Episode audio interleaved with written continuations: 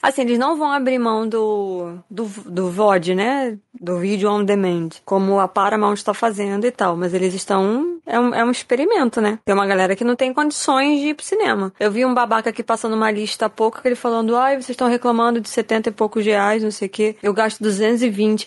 Porra, o maluco quer ir pro cinema, mas ele vai pro japonês, vai, compra o balde temático, compra não sei o que. É lógico que 70 reais pra ele não é nada. Ele quer fazer a festa no dia que ele vai no cinema? Tá achando que é festa de aniversário? Cara, burguês. Porra. Depois Isso. o povo fala que eu que sou burguesa porque eu tenho serviço aqui. Mas eu não faço isso quando vou no cinema. Eu pago meia, eu não como pipoca, eu não bebo refrigerante. Ainda querem reclamar. A gente precisa de uma nova revolução francesa.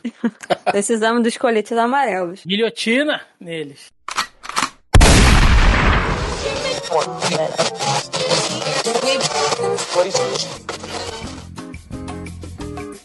Você está ouvindo Zoneando, seu podcast de cultura pop, nerd e afins.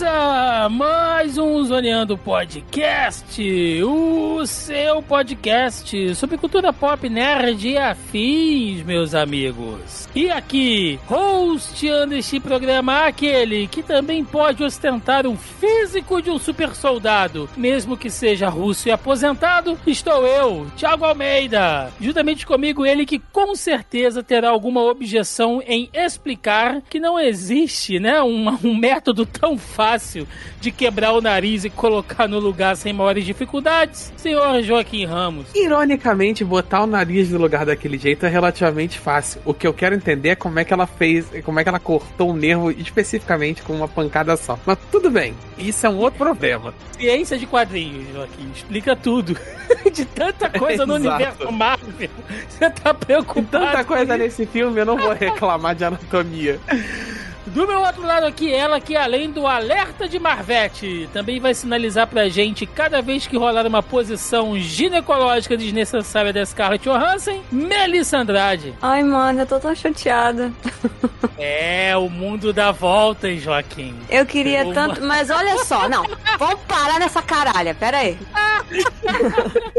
O mundo Eu dá estou voltas. chateada, mas vocês vão saber por quê. Não vai ser aquela encheção de saco de vocês dois em Thor Ragnarok, não, porque eu não sou insuportável igual vocês foram daquela vez. É isso. Porque Violino. vocês foram chato pra cá. Foi um saco gravar aquele podcast. Porque vocês Violino. estavam muito chatos. Muito, muito chatos. Eu não vou ser nem um terço do que vocês foram. Eu só estou muito chateada. Mas vocês vão saber porque eu estou chateada quando a gente começar a falar do filme aqui no podcast. Violino de Lamentação, por Melissa Andrade. E fechando a mesa de hoje, ele que, dependendo da quantidade de ingestão de vodka, também consegue falar em russo, Marcos Lázaro.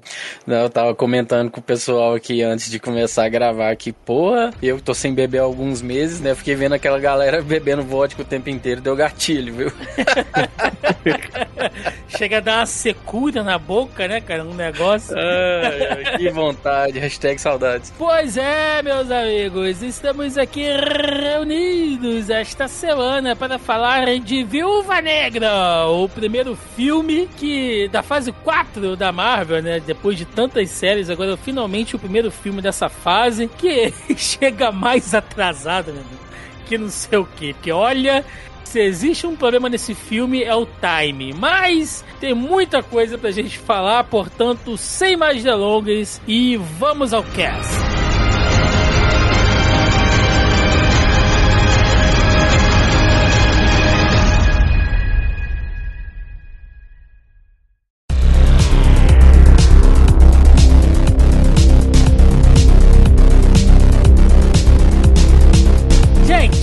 Viúva Negra, né? Finalmente, olha o que esse filme demorou pra sair. Dez Não tá anos no só. gibi. É, ele demorou pra sair no timing do MCU e demorou para sair na pós-produção, porque é um daqueles que veio nesse rolo de pandemia e aí vai pro cinema, não vai pro cinema, vai pro streaming. E a gente tava falando aqui em off, né, que ele acabou, de certa maneira, sendo um sucesso aí no, nesse acesso é, do Disney Plus lá que. Premiere Access, né? Isso, que o pessoal tem que pagar, né? Parece que ele foi muito bem. Tem que pagar Mas dois. 60 milhões, eu acho que ele tá muito bem, né? 60 milhões de dólares, né? É bom frisar. Sim. 60 milhões de Doméstico, dólares. né? É, isso só a, a porcentagem, porcentagem não, a rentabilidade de- nos Estados Unidos. É, a gente estava até conversando aqui em off, não, não vale nem a gente aprofundar muito, porque isso seria assunto para um outro programa. Mas a tendência, né, Marcos, é seguir por aí, né? Daqui a pouco o cinema vai ficar É, eu obsoleto. eu tava vendo aí o pessoal comentando que ele chegou a faturar no fim de semana de estreia mundialmente um pouco mais do que 200 milhões, parece. E, e o pessoal falando que se ele não tivesse ido para os cinemas, que né, tá uma estreia bem capenga no cinema, né? Principalmente em lugares que tá igual o Brasil ainda e tal. É, se ele tivesse sido lançado apenas no, no serviço de streaming, é, estima-se que ele teria faturado talvez mais de 100 milhões a mais só pelo streaming. Perfeito. Bom, a não ser que você seja burguês safado igual o Joaquim Ramos, que vai para cinema com pipoca aromatizada no azeite, né? Aromatizada na costela, né? É, no caso dele, sim. Eu ia falar, eu já para começo de conversa eu nem como pipoca, mas tudo bem. Gente, vamos lá. Viúva Negra, né? O filme trazendo aí mais uma vez, né? Esse Carl Johansson no papel ah, principal, talvez pela última vez que a gente vai ver a personagem aí, porque lembrando, alerta de spoiler, a personagem tá morta, né? Inclusive, mandar um, mandar um abraço aqui, o, o, o, o Marcos tá lá no mesmo grupo que a gente participa, pro seu Cadu Lopes, né? Que fez o vídeo hoje falando sobre Viúva Negra 2. É, spoiler, Cadu, ela morreu, então não, não vai rolar. Mas é. Ca- o, Ca- o Cadu tá num nível que eu vou te Cadu, contar. Cadu é o novo Ei Nerd, cara. Cadu é o Isso que eu novo ia Ei falar. É o Ei Nerd Porra. pobre. Nossa, é o Ei Nerd de Minas, né? É o Ei Train, né? O- A xenofobia aí. Mas É, é, o I, Ne- o I Nerd. o Ai Nerd, né? Sacanagem. Gente, Viúva Negra. ah, antes de tudo, da gente falar sobre o filme, enfim, eu acho importante a gente falar sobre a direção, né? Ele é um filme longo, ele tem 133 minutos, pouco mais de duas horas. A produção do Kevin Feige, né? Como tudo aí que faz parte do MCU, ah, trazendo a Scarlett Johansson também na produção executiva e a direção ficou por conta da Kate Shortland. Eu fui dar uma pesquisada né, é, estritamente aí nesse trabalho dela, porque eu vi algumas coisas na direção que eu acho interessante a gente pontuar mais tarde, mas assim como outros diretores do MCU, é, eles trouxeram alguém que não é assim tão estrelado, né? Por exemplo, vale a gente lembrar que antes de 2014, os irmãos russos não tinham quase nada. Eles vão estourar ali com Soldado Invernal, depois Guerra Civil, Guerra Infinita, Ultimatos, e isso falando só de Marvel, né? Depois eles passaram a fazer alguns filmes aí para até para Netflix também de, de ação, são Eles bem bacanas. Vieram, eles vieram da comédia, né? Eles, eles É. eram de Community, eles eram de Arrested Development, eles mas não vieram era, de séries mas de não comédia. era estourado, não eram estourados, assim, nomes estourados, né? O próprio Peyton Reed também, que dirigiu Homem-Formiga, agora tá pegando todos os filmes do Homem-Formiga pra poder fazer, né? Já, se eu não me engano, ele dirigiu uns episódios de Mandaloriano. É a turma que vai fazendo aquele lobbyzinho, aquele clubezinho ali no, no cafezinho da Sim, Disney. né? A gente pode dizer que a, a Marvel Studios é. Como um é que grande é? condomínio. A Disney Não é um grande condomínio, né? Qual é a palavra quando você tá. que a pessoa vai- subindo de carreira? Como é que é o nome que se dá? Tem um termo que se fala isso em escritório, essas coisas assim, esqueci agora. Enfim, é tipo uma firma, né? Que você vai. Sim, sim. Então você vai eles subindo de, de, de patamar de pouquinho em pouquinho. Exato, então eles revelam geralmente aí, né, trazem à luz do estrelato, digamos assim, diversos bons profissionais, entre eles diretores e a Kate Shortland. É, ela teve a carreira basicamente assim, muito destaque em Cannes, Festival de Cinema de Sydney. Uh, só que coisas muito tênis verde, como a gente chama aqui, e com curtas, né? Ela fez muito curtas ali que são bem elogiados, enfim, mas nada do mainstream, nada blockbuster. E é chamada, é convidada para dirigir um filme da Viúva Negra. E ela recusou a princípio, né? A Marvel chamou, ela recusou. Aí a Scarlett, como você falou, tá na produção executiva do filme. Uhum. A Scarlett fez questão de ela mesma entrar em contato com a diretora para tentar convencê-la, porque a Scarlett falou em entrevista que já tinha assistido um filme da diretora chamado Lore, de 2012, que tinha adorado a maneira como ela tinha abordado lá o ponto de vista lá de uma, de uma jovem em meio a uma realidade nazista. Eu não vou saber dizer ao certo como.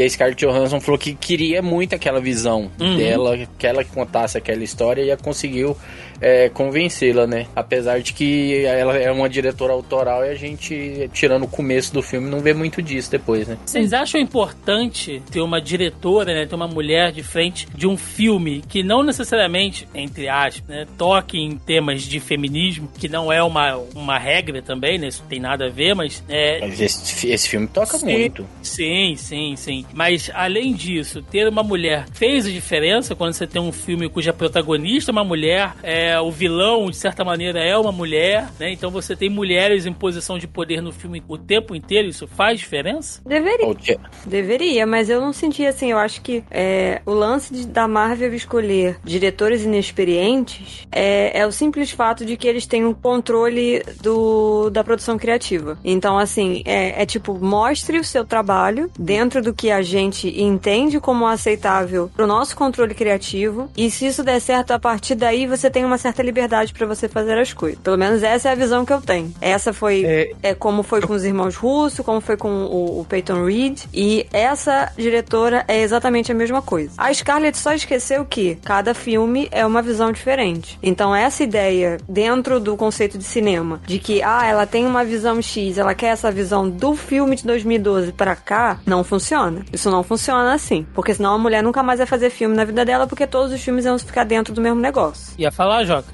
É, não, eu ia falar assim, é, eu concordo com tudo que a Melissa falou, a gente já falou isso várias vezes, também que a gente fala de Marvel, dessa questão deles escolherem, mas eu não diria que a, que a, a diretora é inexperiente, né? Eu acho que ela não tem é, nome, peso de nome para poder brigar dentro de uma parada. A Marvel escolhe diretores, pelo menos num, num primeiro momento, que não possam discutir com os produtores, que uhum. então vão ser sempre Sim, é, o inexperiente com... que eu falo é isso, ela, é, são pessoas que fazem certas produções, né? Como o próprio Marcos falou, ah, o, os irmãos russos fizeram Community, trabalharam com Arrested uhum. Development, entendeu? Então, assim, eles têm experiência. A, a, inexperiência vem de uma produção blockbuster. Isso Sim. eles não têm. Então, assim, eu realmente me, é, me expliquei errado. É essa inexperiência que eu estou me referindo. Não a, ao ofício em si da direção. Eles sabem exatamente o que eles têm que fazer. Sim. Nisso eles são habilidosos. Mas eles têm uma certa inexperiência em como fazer essa construção quando se trata de um filme blockbuster, entendeu? É, é como Não, se... E até porque é o primeiro filme da diretora é, nos Estados Unidos, né? Ela é australiana, Sim. então ela sempre produziu seus filmes lá pro, pro outro lado de lá, né? É o primeiro trabalho dela. Apesar de que eu acho que o último filme dela que tinha lançado era foi produção canadense e tal, mas é, hollywoodiano mesmo ela nunca fez nada. Nada, nada norte-americano. É. é. é como se o Kevin Feige fizesse o cercadinho e falasse: aqui dentro você pode ser feliz. É, não, é, é isso. E assim, mas respondendo a sua pergunta, é, uma das coisas que eu reclamei, então assim, eu acho que depende esse lance da visão, da visão feminista, vamos botar assim, né? Porque a gente tem uma mulher como diretora. É, tem como pegar um outro parâmetro para comparação, que é o filme da Capitã Marvel, né? Que a gente também tem uma mulher na direção e a gente tem outras questões feministas. Então, a gente muito bem lembra e sabe que a boa parte dos nerdolas ficaram reclamando do fato de que a Brie Larson, como o Capitão Marvel era arrogante e tal, mas as pessoas parecem que esqueceram que existem Stephen Strange e Tony Stark nesse mesmo universo, que são duas pessoas, dois personagens, né? Tão igualmente arrogantes. Que ela não sorri. É, né? essas reclamações sem, sem fundamento. E aí a gente tem é uma diretora que agora que com todo esse essa bagagem, não essa bagagem, mas com todas as informações agora que o Marcos trouxe, vocês estão falando, me faz entender muito mais certas decisões criativas durante o filme, principalmente em termos de ângulos e cortes, que eu fiquei sem entender por que, que aquilo tava ali, porque, né, não faz o menor sentido. Eu estou uhum. me referindo às cenas de closes de bunda que eu fiquei me perguntando por que, que aquilo tava no filme em pleno 2021. E eu quase parei de assistir o filme. Eu realmente quase parei de ver o filme. A sorte é que, no momento que eu falei, não vou mais assistir isso, e tipo, gente, não tinha uma hora de filme, não. Tinha 30, 40 minutos de filme. Falei, se eu ver mais um close errado, sem necessidade, eu realmente vou parar de assistir esse filme, porque não dá. Não tá dando. Não tava conseguindo passar. Pode ser que eu estava em casa, porque eu tava muito mais concentrada naquilo, e talvez no cinema eu não tivesse prestado atenção. Eu fiquei pensando nisso, com certeza. Porque o cinema, ele te dá uma outra projeção, ele te dá uma outra experiência. De repente, no cinema, eu ia estar tão empolgada que talvez eu não reparasse nisso, eu só reparasse quando eu estivesse assistindo pela segunda vez em casa. Ah, não então, sei não, e naquela hora que ela leva o galão pro carro lá no cinema, porra, mano. o close, o close foi tão grande que você ia ver um bundão na tela que você ia perceber sim, meu. Porque foi, é. foi muito desnecessário aquilo. Foi muito é. desnecessário aquilo. em 3D. Ia falar, mano, é, ainda bem, puta, ainda bem que não é 3D, né? Obrigada, Joaquim, por ter lembrado disso também. Graças a Deus. Eu, eu, ia chegar nisso eventualmente, mas assim, esse filme tem muita cara de que ele foi pens todo pensado pra 3D e se fudeu por conta da pandemia. Sim, não, que bom. A, a, sequência final mesmo de ação, aquilo ali era pro 3D, era uma loucura, Aqueles né? bagulho caindo na sua é. cabeça ali, né, o tempo inteiro. Gente, olha só, é, vamos começar então falando um pouco dessa questão dessa é, sexualização, né? E é muito recorrente, principalmente com a viúva, e a gente pode pegar aí os Vingadores de 2012, que eu assisti no filme hoje, eu falo, meu Deus, por quê? Né? A bunda da, da, da Scarlett é, na tela o tempo inteiro e tal. É o a bunda, é o ângulo, é a maneira que ela se é. comporta. E a que isso foi do... mudando ao longo, tipo, a gente vê a roupa que ela tá usando, não só nesse filme, mas pelo menos nos dois últimos filmes dos Vingadores e nos últimos filmes em que ela apareceu, a postura dela e, cabelo. E o cabelo, a, a, maneira que ela se porta perante as, os outros personagens é muito diferente. Então existia sim, sim essa, sexualiz essa sexualização exacerbada da personagem, que é uma coisa que foi chupinhada dos quadrinhos, mas que nos quadrinhos sim dado momento funcionava e na tela do cinema, depois de um certo momento, não estava mais funcionando. A própria atriz assim, reconheceu isso. Eu não vou conseguir lembrar Ali... agora onde que eu vi, mas uma parada que, que quando eu ouvi, eu de verdade, eu não vou lembrar em qual, qual foi o canal que eu vi, quem foi que eu vi comentando sobre, mas que me reacendeu a memória. Eu falei, caramba, pega exatamente esse ponto que você abordou, Mel, da mudança no tratamento da personagem. É, quer dizer, a gente achava que estava mudando, aí algumas coisas aconteceram agora, né? Desses closes desnecessários, mas tipo, quando ela aparece em Homem de Ferro 2, logo de cara, assim, poucos minutos que ela apareceu, o Tony Stark aponta o dedo e fala: Eu quero ela. Daí você já toma por base de tipo, o cara quer ela, tipo, como se ela fosse um objeto que ele quer. Ele quer adquirir aquele objeto, porque ele tem dinheiro, ele pode tudo, então ele quer ela. Então ela começa assim, né, dentro do universo Marvel e acaba terminando aí praticamente em Vingadores Ultimato como se fosse a líder mesmo, né, dos Vingadores. Você vê essa hum. mudança, né? Já quer falar alguma é, coisa? Não, eu ia comentar que assim, você vê que o ponto mais. É, primeiro é a questão do quadrinho, né? Que eu acho que tem uma diferença muito grande, não só de mídia e, e das décadas em que os personagens foram escritos, mas no quadrinho ela começa como aquele clichê da Family Fatale russo. Ela é uma antagonista. Uhum ela é a personagem espiã, sensual, etc, etc, etc. E ela lentamente, muito lentamente, vai migrando até virar um Vingador. No filme aqui, aqui ela já é apresentada como membro da Shield lá no, no Homem de Ferro 2. Mas agora, ignora que é um tratamento completamente diferente da personagem que não dá tanta margem para essa sexualização dela. Se essa, eu acho isso, assim, se é... essa transição que você tá falando fosse mais visível, por exemplo, ela fazer jogos sensuais com o Tony e na cena seguinte já mostra que aquilo ali é um joguete, ok, taca? Uhum. É uma Mas, arma dela, né? Exatamente. Ela usar a sensualidade, como você falou, é muito bem colocado. Isso nos quadrinhos funciona funcionava porque, ó, beleza, ela usa a, o fato dela ser femme fatale, a sensualidade a favor dela, como espiã, para ela conseguir coletar as informações e derrubar os adversários, completar as missões, aquela coisa toda. É, James Mas Bond, e- né? Tá aí pra mostrar também, né? É- é- É. Essa questão da espionagem, né? Aborda muito isso. De Sim. certa forma, o James Bond antigo, ele tem muito. Ele tem um certo disso também, né? De uma maneira completamente diferente, não tô equiparando. Claro, claro. mas ele claro. também é um personagem que usa muito da, daquela sensualidade, part- particularmente James Bond de Sean Connery, né? Sim, o sex Mas- appeal, né? É, ele usa muito aquela coisa de sex appeal. Ele, ele é um personagem que aparece constantemente de camisa aberta tal, que pra época isso era bem. O shortinho, Bem né? Com aquela sunga O- bizarra que parece um short. E esse que filme, ele não nega- bastante. Ele, esse filme ele não nega, né, as origens dele mesmo, assim, a, a raiz dele, na verdade, na espionagem, né? Porque tem Uhum. trocentos momentos dele que é claramente ali um, algo similar à Missão Impossível, por exemplo. Sim,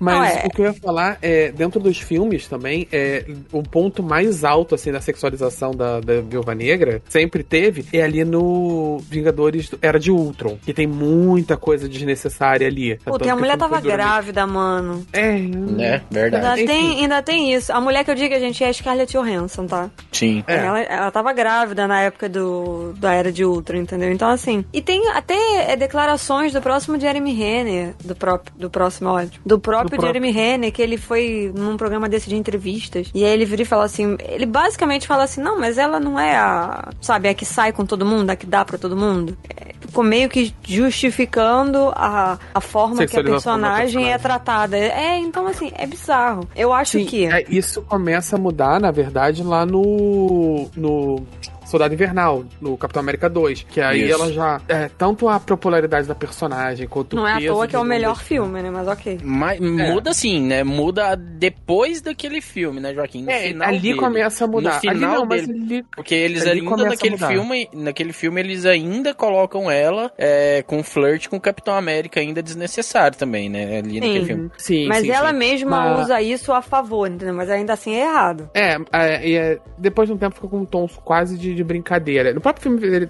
acaba tendo um tom meio de brincadeira. Que não é necessariamente ok, mas é, funciona dentro da. Acaba construindo uma boa relação entre o personagem dela e do Capitão América. Mas a própria Scarlett Johansson, ela fala em entrevista, nessas entrevistas que ela deu agora pro, pro lançamento do filme e tal. E foi a partir desse filme que ela também começou. Depois do Soldado Invernal, pra ser mais específico, que ela começou a ter também um pouco mais de peso, sabe? Que ela podia chegar numa. Por toda a repercussão, que ela podia chegar numa sala de, de, de reunião e dizer: Não, isso aqui eu não vou fazer. Essa roupa eu não vou vestir, sabe? E, e, e começaram a ter que ouvir ela e tal. E ela, ela menciona umas sequências específicas que teriam no Soldado Invernal que ela vetou. Ela achava que era Não, muito fora do não e a questão da, da, da, da sexuali- sexualização dela era tão grande que agora eu puxei na memória aqui.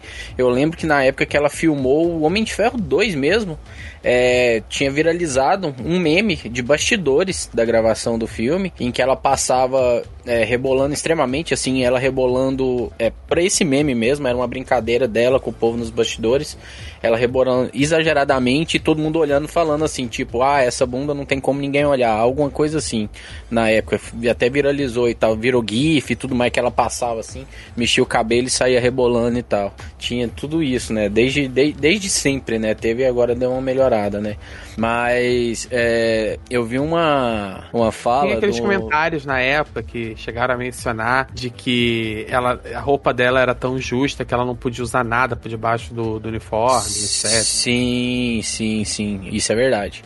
E, e acho que é válido falar que é, esse filme não saiu antes porque tinha gente na Disney que não queria filme, né, protagonizado por mulher, né? Eu não sei dizer se realmente era o Bob Iger ou se era algum outro manda-chuva lá da Disney, mas que esse projeto de filme da Viúva Negra, por exemplo, mesmo ele já começou a ser idealizado antes do MCU, cara. Ele é desde Dez 2000, anos. é, desde dois, não, desde 2005, 2006 já se falava quando os direitos da personagem era da Lionsgate, já se estudava a ideia do filme da personagem. Só que aí foi uma época em que filmes com mulheres protagonistas, filmes de ação com mulheres protagonistas não tava dando bilheteria, né? Vídeo Tomb Raider, Ion Flux e tal. Foi aquela época que tava fracassando em bilheteria, então eles seguraram o projeto, não lançaram, né? Era até com a Viarad na época, o projeto ia ser encabeçado e tudo mais. Aí depois surgiu, né, dentro do MCU, quando todos os heróis estavam ganhando ali seus filmes de origem. Só que depois de Vingadores 2, era, a intenção era lançar um filme dela naquela segunda fase ali, um pouco antes de Homem-Formiga e tal. Só que aí tinha diretor dentro da Disney que não, não deixou, não liberou, não aceitou. Então tem isso também, né? Aí entra até uma citação que eu queria falar que eu vi de um, de um criador de conteúdo que eu gosto de acompanhar, ele é o Mike Santana. Antigamente ele era conhecido como General Nerd, mas por motivos óbvios na realidade que a gente tá vivendo no Brasil, ele mudou suas redes sociais pro nome dele mesmo, porque né, ele é sensato. Mike Santana. ele, ele É, que bom, né? né? Ele, ele fala, né? Ele, é, assim que ele assistiu o filme, ele tweetou, né? Acabei de ver Viúva, Ne- Viúva Negra. É um filme que merecia ter saído há muito tempo. É irônico que o filme traga a problemática de homens velhos ricos controlando a vida de mulheres, mas o filme de uma mulher só pôde sair quando um homem velho rico deixou o estúdio. É, é basicamente isso. Então, assim, tem gente. E eu tenho certeza de que vai ter uma galera que vai virar e falar assim: ai, mas é aquele negócio de meu corpo, minhas regras e tal. Mano, seu filho da puta. É basicamente isso, entendeu? É você conseguir identificar que isto não é mais necessário, né? Em off aqui eu tava listando as cenas que eu achei desnecessária parecerem bundas ou closes bizarros. Tem essa dela botando logo no início, né? Que ela pega aquele galão de gasolina que ela vê que o, o gerador da, do trailer que ela tá acabou, né? A gasolina e tal. É, e aí tem aquela, aquele close bizarro, né? Só da parte da bunda dela, andando, pegando o galão, colocando o galão dentro do carro e saindo com o carro. Então, tipo, tem essa cena, né? Tem a cena que elas capotam de carro, ela com a Helena, que elas ficam uns segundos desnecessários, as duas com a bunda pra cima. Ou seja, não é só ela que sofre com isso, a Helena também sofre. As cenas de luta, se vocês forem reassistir, prestem atenção. Todas as cenas de luta com ela, o ângulo da câmera nunca tá alinhado com o ângulo da visão dela, né? O ângulo de cabeça. É sempre um- uma visão de um pouco mais de baixo pra cima. É aquela cena que ela luta com todas as outras viúvas, né? Com todas as outras que fazem parte ali do, do Red Room. É, é sempre um ângulo de metade. Nunca um ângulo, quase não tem ângulos de cima.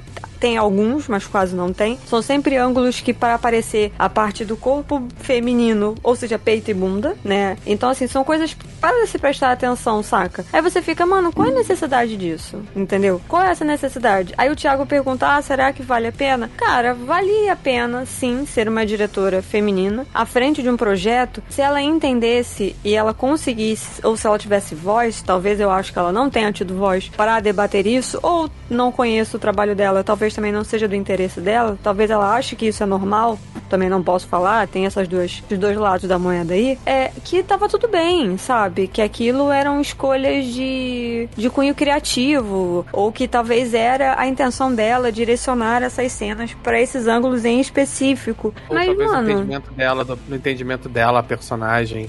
Sim, com certeza, faria isso também. sentido. É, Sim, então assim, um faltou exemplo uma de- série de coisas aí, entendeu? Nesse caso de visão artística da diretora. Usando um exemplo de quadrinho, eu lembro sobre isso, né? Nem sempre ter uma mulher. é, o, o ideal é que, até. Pelo menos o ideal. Seria, é, é mais interessante você ter uma mulher narrando um ponto de vista feminino. Você vai ter uma coisa um pouco mais verossímil. Mas o que nem sempre quer dizer que ela vai ter as mesmas preocupações que outras mulheres. Não existe uma entidade coletiva, hive mind de, de mulheres. Então, mulheres vão discordar. Eu lembro de uma entrevista de um. Até um porque somos seres humanos e seres humanos são passíveis de erro. É, ou, ou de discordância também, né? Sim. Às vezes nem sempre a prioridade de todo mundo é a mesma. Dito isso, eu, eu lembro de uma entrevista com a Babstar, quadrinista, desenhista, trabalhou pra DC, e ela foi responsável pela pelo uniforme da Supergirl, da Supergirl, da Batgirl. E eu lembro de uma entrevista dela, e ela falando que, na verdade, ela não, ela não vê problema no, no spandex. Quando ela, ela, o design nem era todo dela, ela já recebeu com uma, com, com um conceito ali, já o conceito, e é, como ela já tinha um background de moda, ela fez a parada ficou mais verossímil e tal. Mas ela não vê problema nos- nas roupas decotadas e não sei o que lá. E os personagens dela usam roupas justas e decotadas e ela não vê problema nisso. É... Então, assim, nem sempre todas as mulheres vão ter a mesma entendimento sobre os mesmos problemas. Assim, eu, eu, eu, entendo, né, logicamente, que certas coisas são desnecessárias, principalmente se a gente for pegar baseado no que a gente já viu da personagem, mas pode parecer passação de pano. mas eu juro que não é, porque uma coisa que eu sempre coloco em contexto quando a gente fala sobre isso é exatamente do que se trata o personagem, né? A Viúva Negra, por si só, ela já é um personagem sexualizado, né? Sempre foi lá nos quadrinhos aquela coisa dela tentar uh, seduzir, que ela é uma espiã, que ela se infiltra usando também dessa coisa do, do charme dela e da beleza dela. Isso faz parte da personagem. Ela é uma personagem sexualizada, como personagem. O que não significa que ela tem que fazer uma pose sexy pra uma água, que ela tem que, que dar um close na bunda dela quando ela tá numa reunião conversando um negócio que não tem nada a ver. Então, cada coisa no seu lugar, né? Ela, ela, ela tem certos momentos onde ela vai usar dessa sexualidade dela e tem outros momentos que não. Se, segundo lugar, a gente está falando de uma atriz que é sex symbol de uma geração, né? A Scarlett já se tornou isso.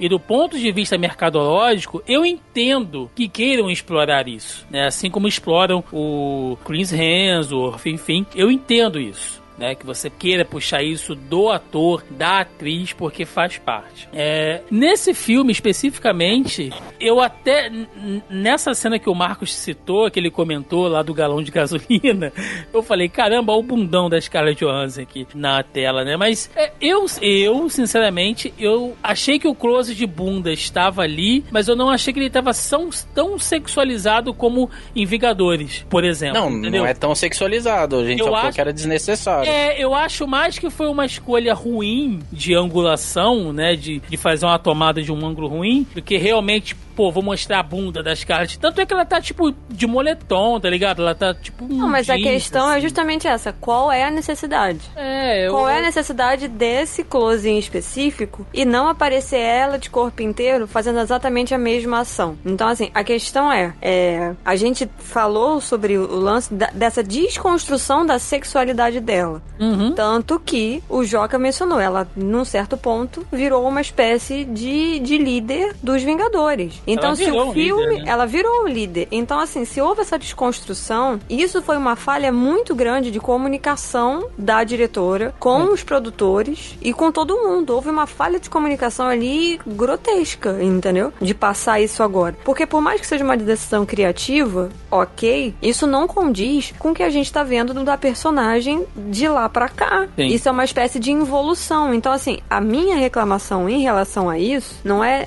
as, não são as escolhas escolhas criativas, necessariamente. Não é. É assim, a gente já viu isso. A gente já passou por isso com a personagem. Então por que, que a gente tá voltando para trás? Por que, que tá tendo essa involução? E não só essa cena, tem essa cena, mas tem outras cenas que os ângulos da câmera são duvidosos, são desnecessários. Aí a pergunta é: por que esse ângulo em específico? Isso não é uma escolha criativa de direção. Porque isso não ajuda a cena em nada, principalmente as cenas de ação.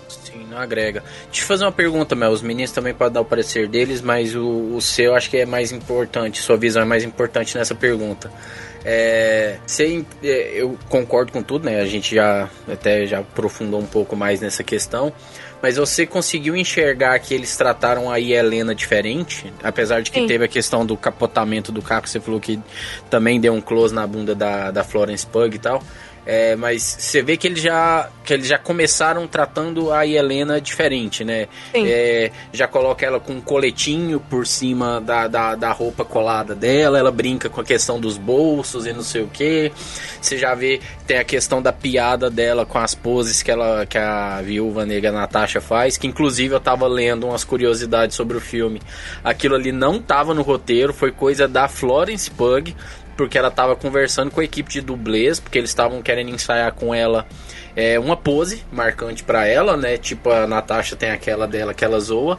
E aí ela falou que ela mesmo dando entrevista, ela falou que conversando com a equipe de dublês, eles perguntaram que ela, como ela queria uma pose. E ela falou, cara, isso é ridículo, tipo, pra que isso? Aí ela falou, como que é possível fazer isso? Ela falou que os dublês falaram para ela que qualquer pessoa que fizesse um salto e pousasse daquela maneira que a Viúva Negra pousa nos filmes, com a mão apoiada, com aquela. O Joaquim vai saber falar melhor.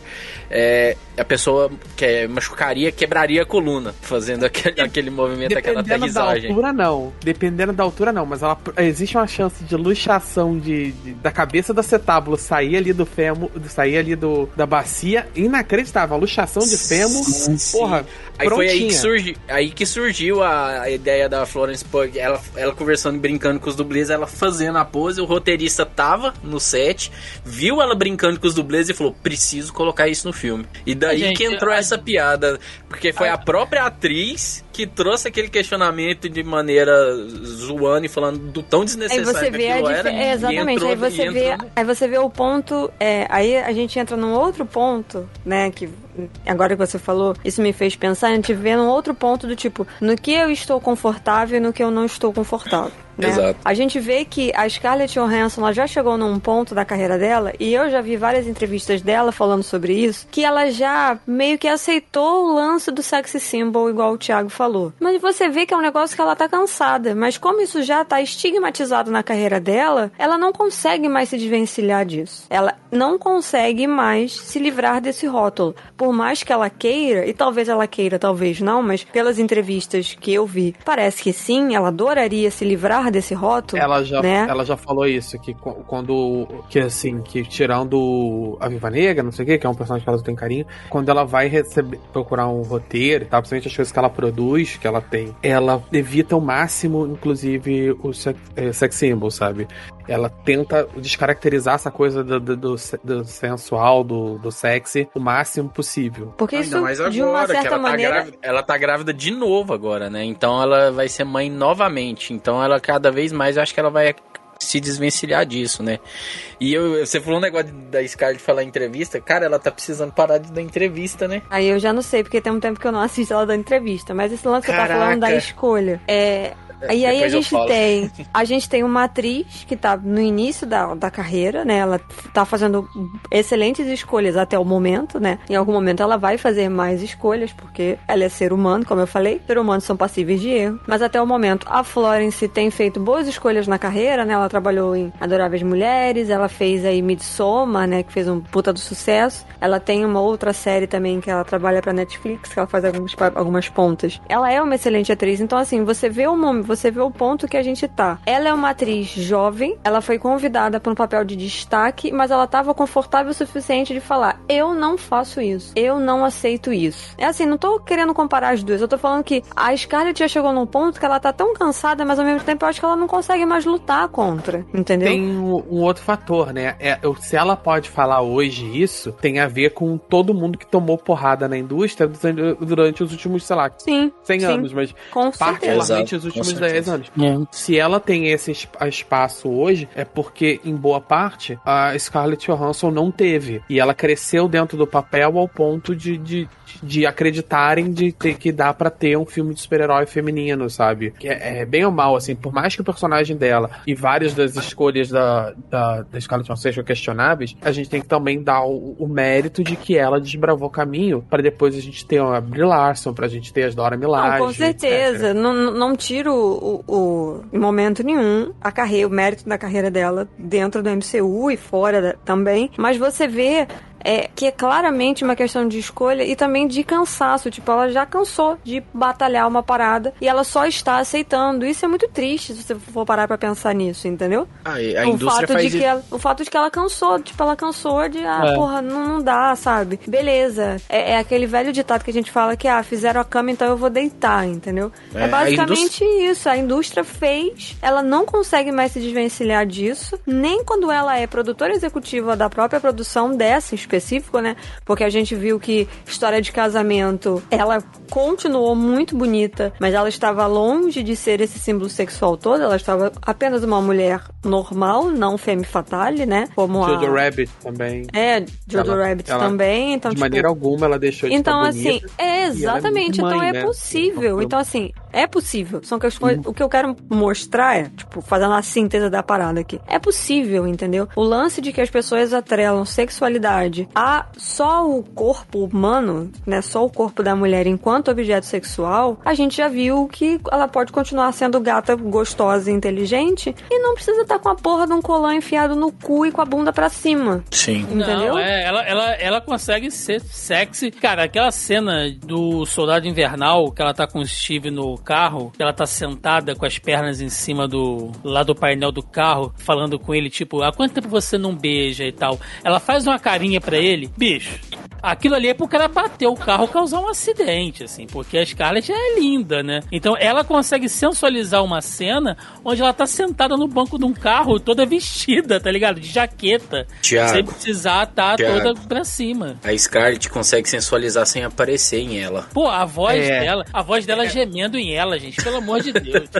Não Thiago faz tá isso. nervoso. Não, ela ela é a prova que não precisa nem aparecer, cara. Não, mas eu tô falando porque é uma cena aonde você tem um contexto, entendeu? Porque ali eles estão fazendo. Há uma Um necessidade sexo de virtual. fato de ser uma cena Entendeu? nece- necessariamente sexual. Exato, e aí você bota a voz rouquinha da Scarlett Johansson, pelo amor de Deus, né, cara? Dá um Não, mas- suador, dá mas uma sudorese na Mas mão e no pé.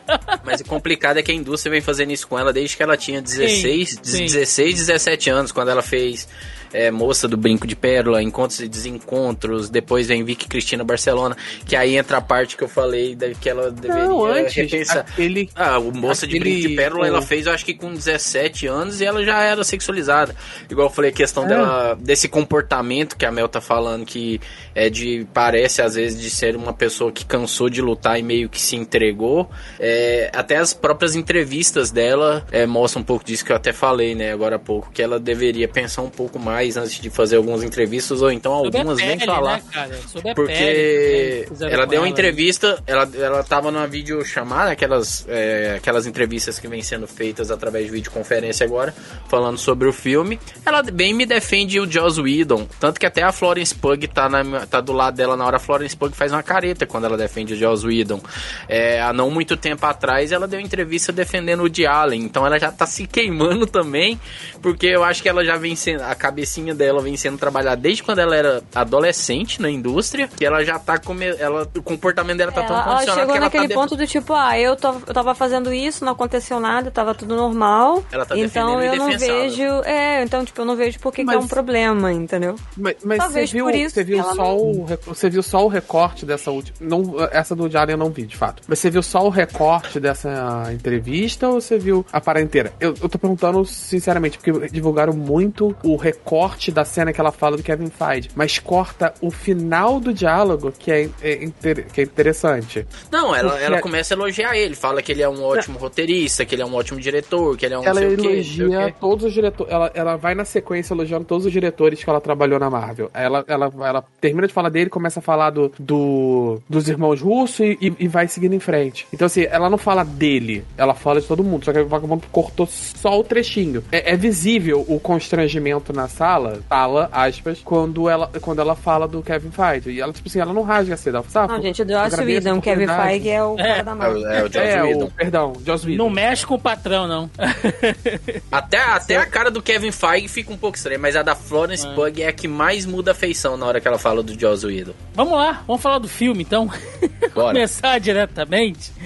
Porque, mas eu acho importante a gente fazer esse posicionamento, porque talvez seja a última vez que a gente vai falar da Scarlett Johansson nesse papel, né? Então, Cagão, vale a pena dar um destaque. Sim. Antes de a gente começar, vai ser a última vez. A gente pratica, provavelmente a gente vai acabar ali. Mas então, bota no áudio, bota o berimbau.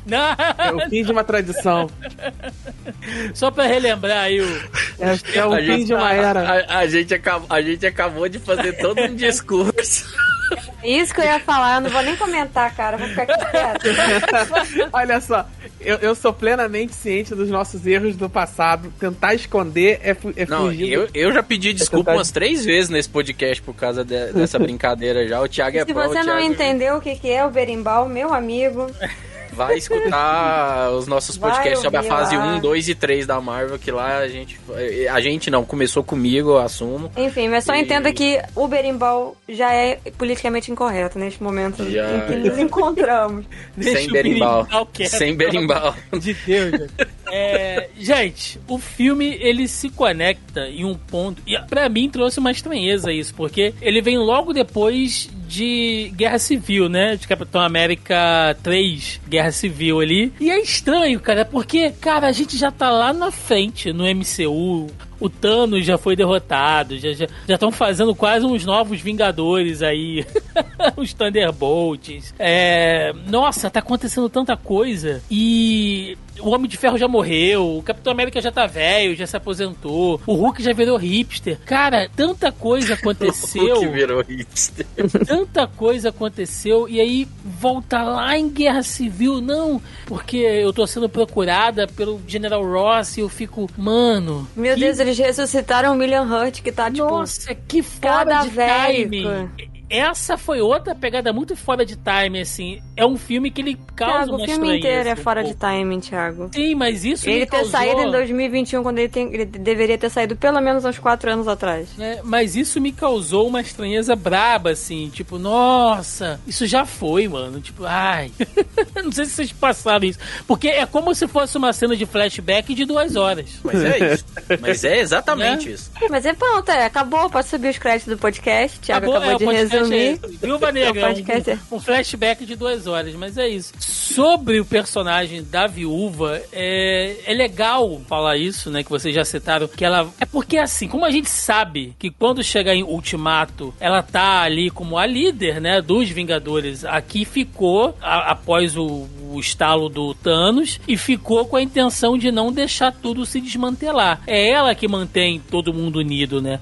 A viúva negra ela foi o laço que manteve ali ah, o que sobrou dos Guardiões, o Capitão América, a Capitã Marvel, né? Você vê que ela tá como um hub Wakanda. ali. Wakanda, então ela serve ali como realmente uma central e você vê que ela tá se esforçando para fazer o máximo possível. né? Ela só se abre um pouco, ela só deixa transparecer um pouco aquilo que ela tá sentindo quando ela tá junto com o Steve, até porque eles ficaram muito próximos desde tudo que aconteceu lá em, em Soldado Invernal e tudo mais. Ela e o Steve acabaram ficando muito próximos e talvez ela se sinta mais confortável, né, por se abrir mais na frente dele. Mas eu acho que esse filme pelo menos foi legal nisso. A gente vê muito dos pesos e um pouco do que ela passou e, e do que ela fez, né? Porque ela, ela fala em diversos filmes. Tipo, ah, vocês não. Se você soubesse do meu, do meu passado, das coisas que eu fiz e tal. E, por exemplo, nesse filme a gente vê que ela foi capaz de implantar uma bomba na mochila de uma criança, bicho.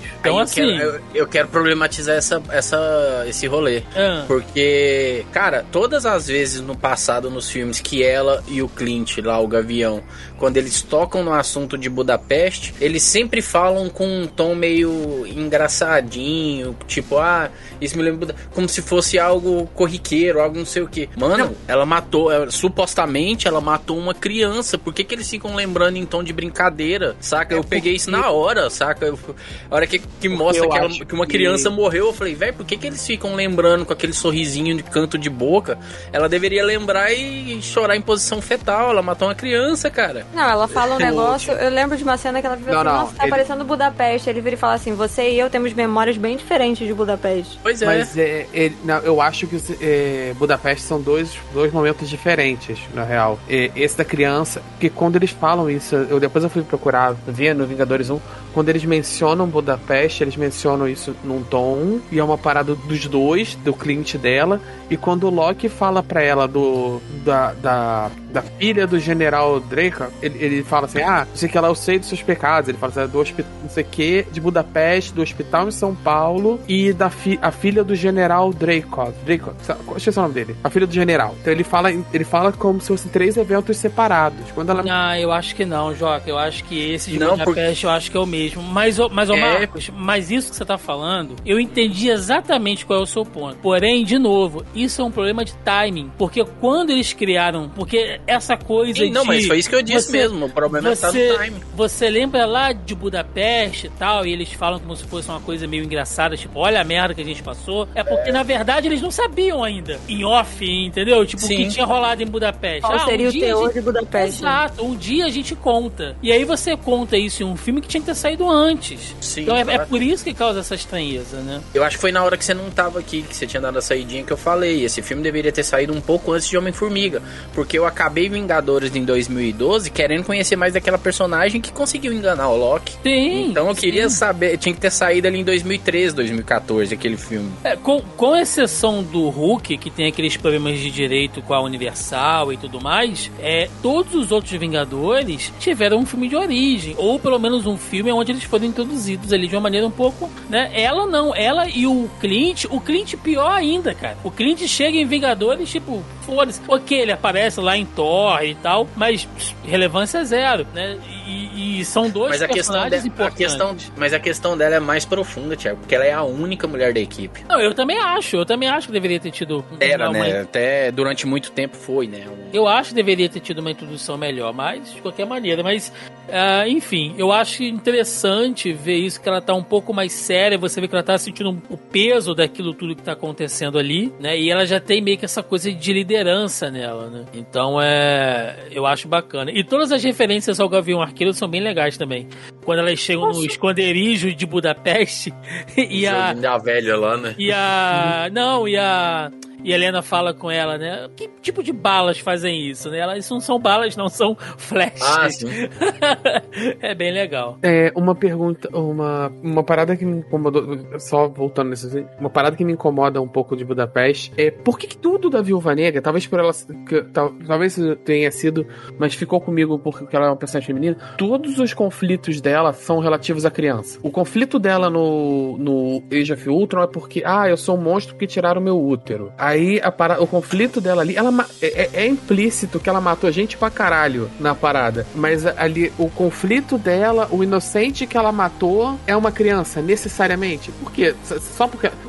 Ficou pra mim um pouco incômodo de assim, só porque ela é mulher, o conflito dela tem que necessariamente ser com uma, de uma maneira maternal, sabe? É, Ah, Na verdade. Acho, acho que se fosse, acho que se fosse o Clint que tivesse matado e o filme fosse sobre o Clint, o Clint também ia estar traumatizado por ter matado É, a criança. Sim, mas acho. aí que tá, eu sei disso. Tudo bem. É, matar uma criança seria um evento traumático. Mas por que, que o, o evento traumático da personagem feminina tem que ser, ser necessariamente mais uma vez isso, sabe? É, aí que no não caso foi o a gente Clint? tá, é, mas aí no caso a gente tá pegando isso da origem do, do, do, do próprio personagem, né, Joca? Porque a viúva passa na origem dela pela sala vermelha e tal. O que acontece nos, nos quadrinhos, nesse sentido, é a mesma coisa que acontece no cinema. Seria obrigatório seguir isso? Não necessariamente, mas eles decidiram que sim.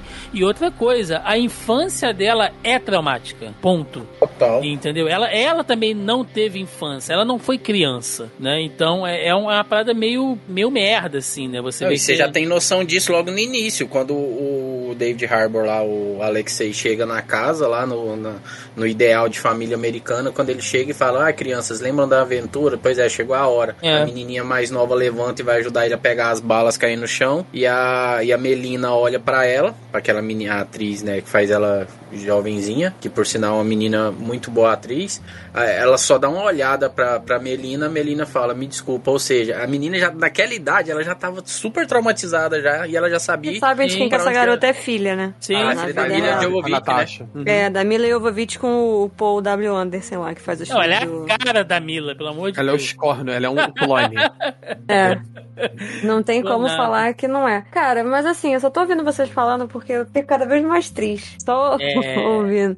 Porque, mano, eu acho que o que peca nesse filme, principalmente, é o timing. Foi bem o que o Thiago falou. É, além do que, ao meu ver, ele ficou tanto tempo na geladeira esperando você sair, que eu acho que ele foi remexido e mexido mais algumas vezes. Ele não tem uma fluidez como os outros filmes da Marvel. Como eu falo como os outros, eu tô falando com todos os outros. Todos os outros são bonitinhos, começo, meio e fim. Arco 1, arco 2, arco 3. Todos os outros têm isso. Tenham vocês os seus preferidos e seus detestáveis, não interessa. Todos os filmes têm começo, meio e fim. Tem lá o início, tem o conflito, tem o desfecho. Todos eles têm isso. Esse é confuso demais. Ele vai e volta 20 milhões de vezes na mesma coisa. Ele é picotado, os ângulos de câmera são sim, são esquisitos, a edição, a montagem, ele é, ele é errado, mas assim, é um errado de um ponto de vista técnico, que ele fica estranho, eu fico assim, meu Deus, sabe, ele é muito picotado. Tem os seus pontos bons, as cenas de ação são excelentes, a química e a, a, a, a irmandade, né, entre a Helena e a personagem da Natasha são excelentes, aquilo ali funciona muito bem. As duas juntas, eu poderia ficar assistindo tipo um buddy cop com as duas indo indo fazer qualquer missão pro resto Total. da minha vida. Assistiria fácil pelo menos duas temporadas disso. Delas indo fazer qualquer tipo de missão pra Shield ou pra SWORD ou pra que caralho de, de organização nova que a Marvel decida inventar. Eu assistiria numa boa. Mas, cara, tem coisa que não dá, sabe? O filme, principalmente.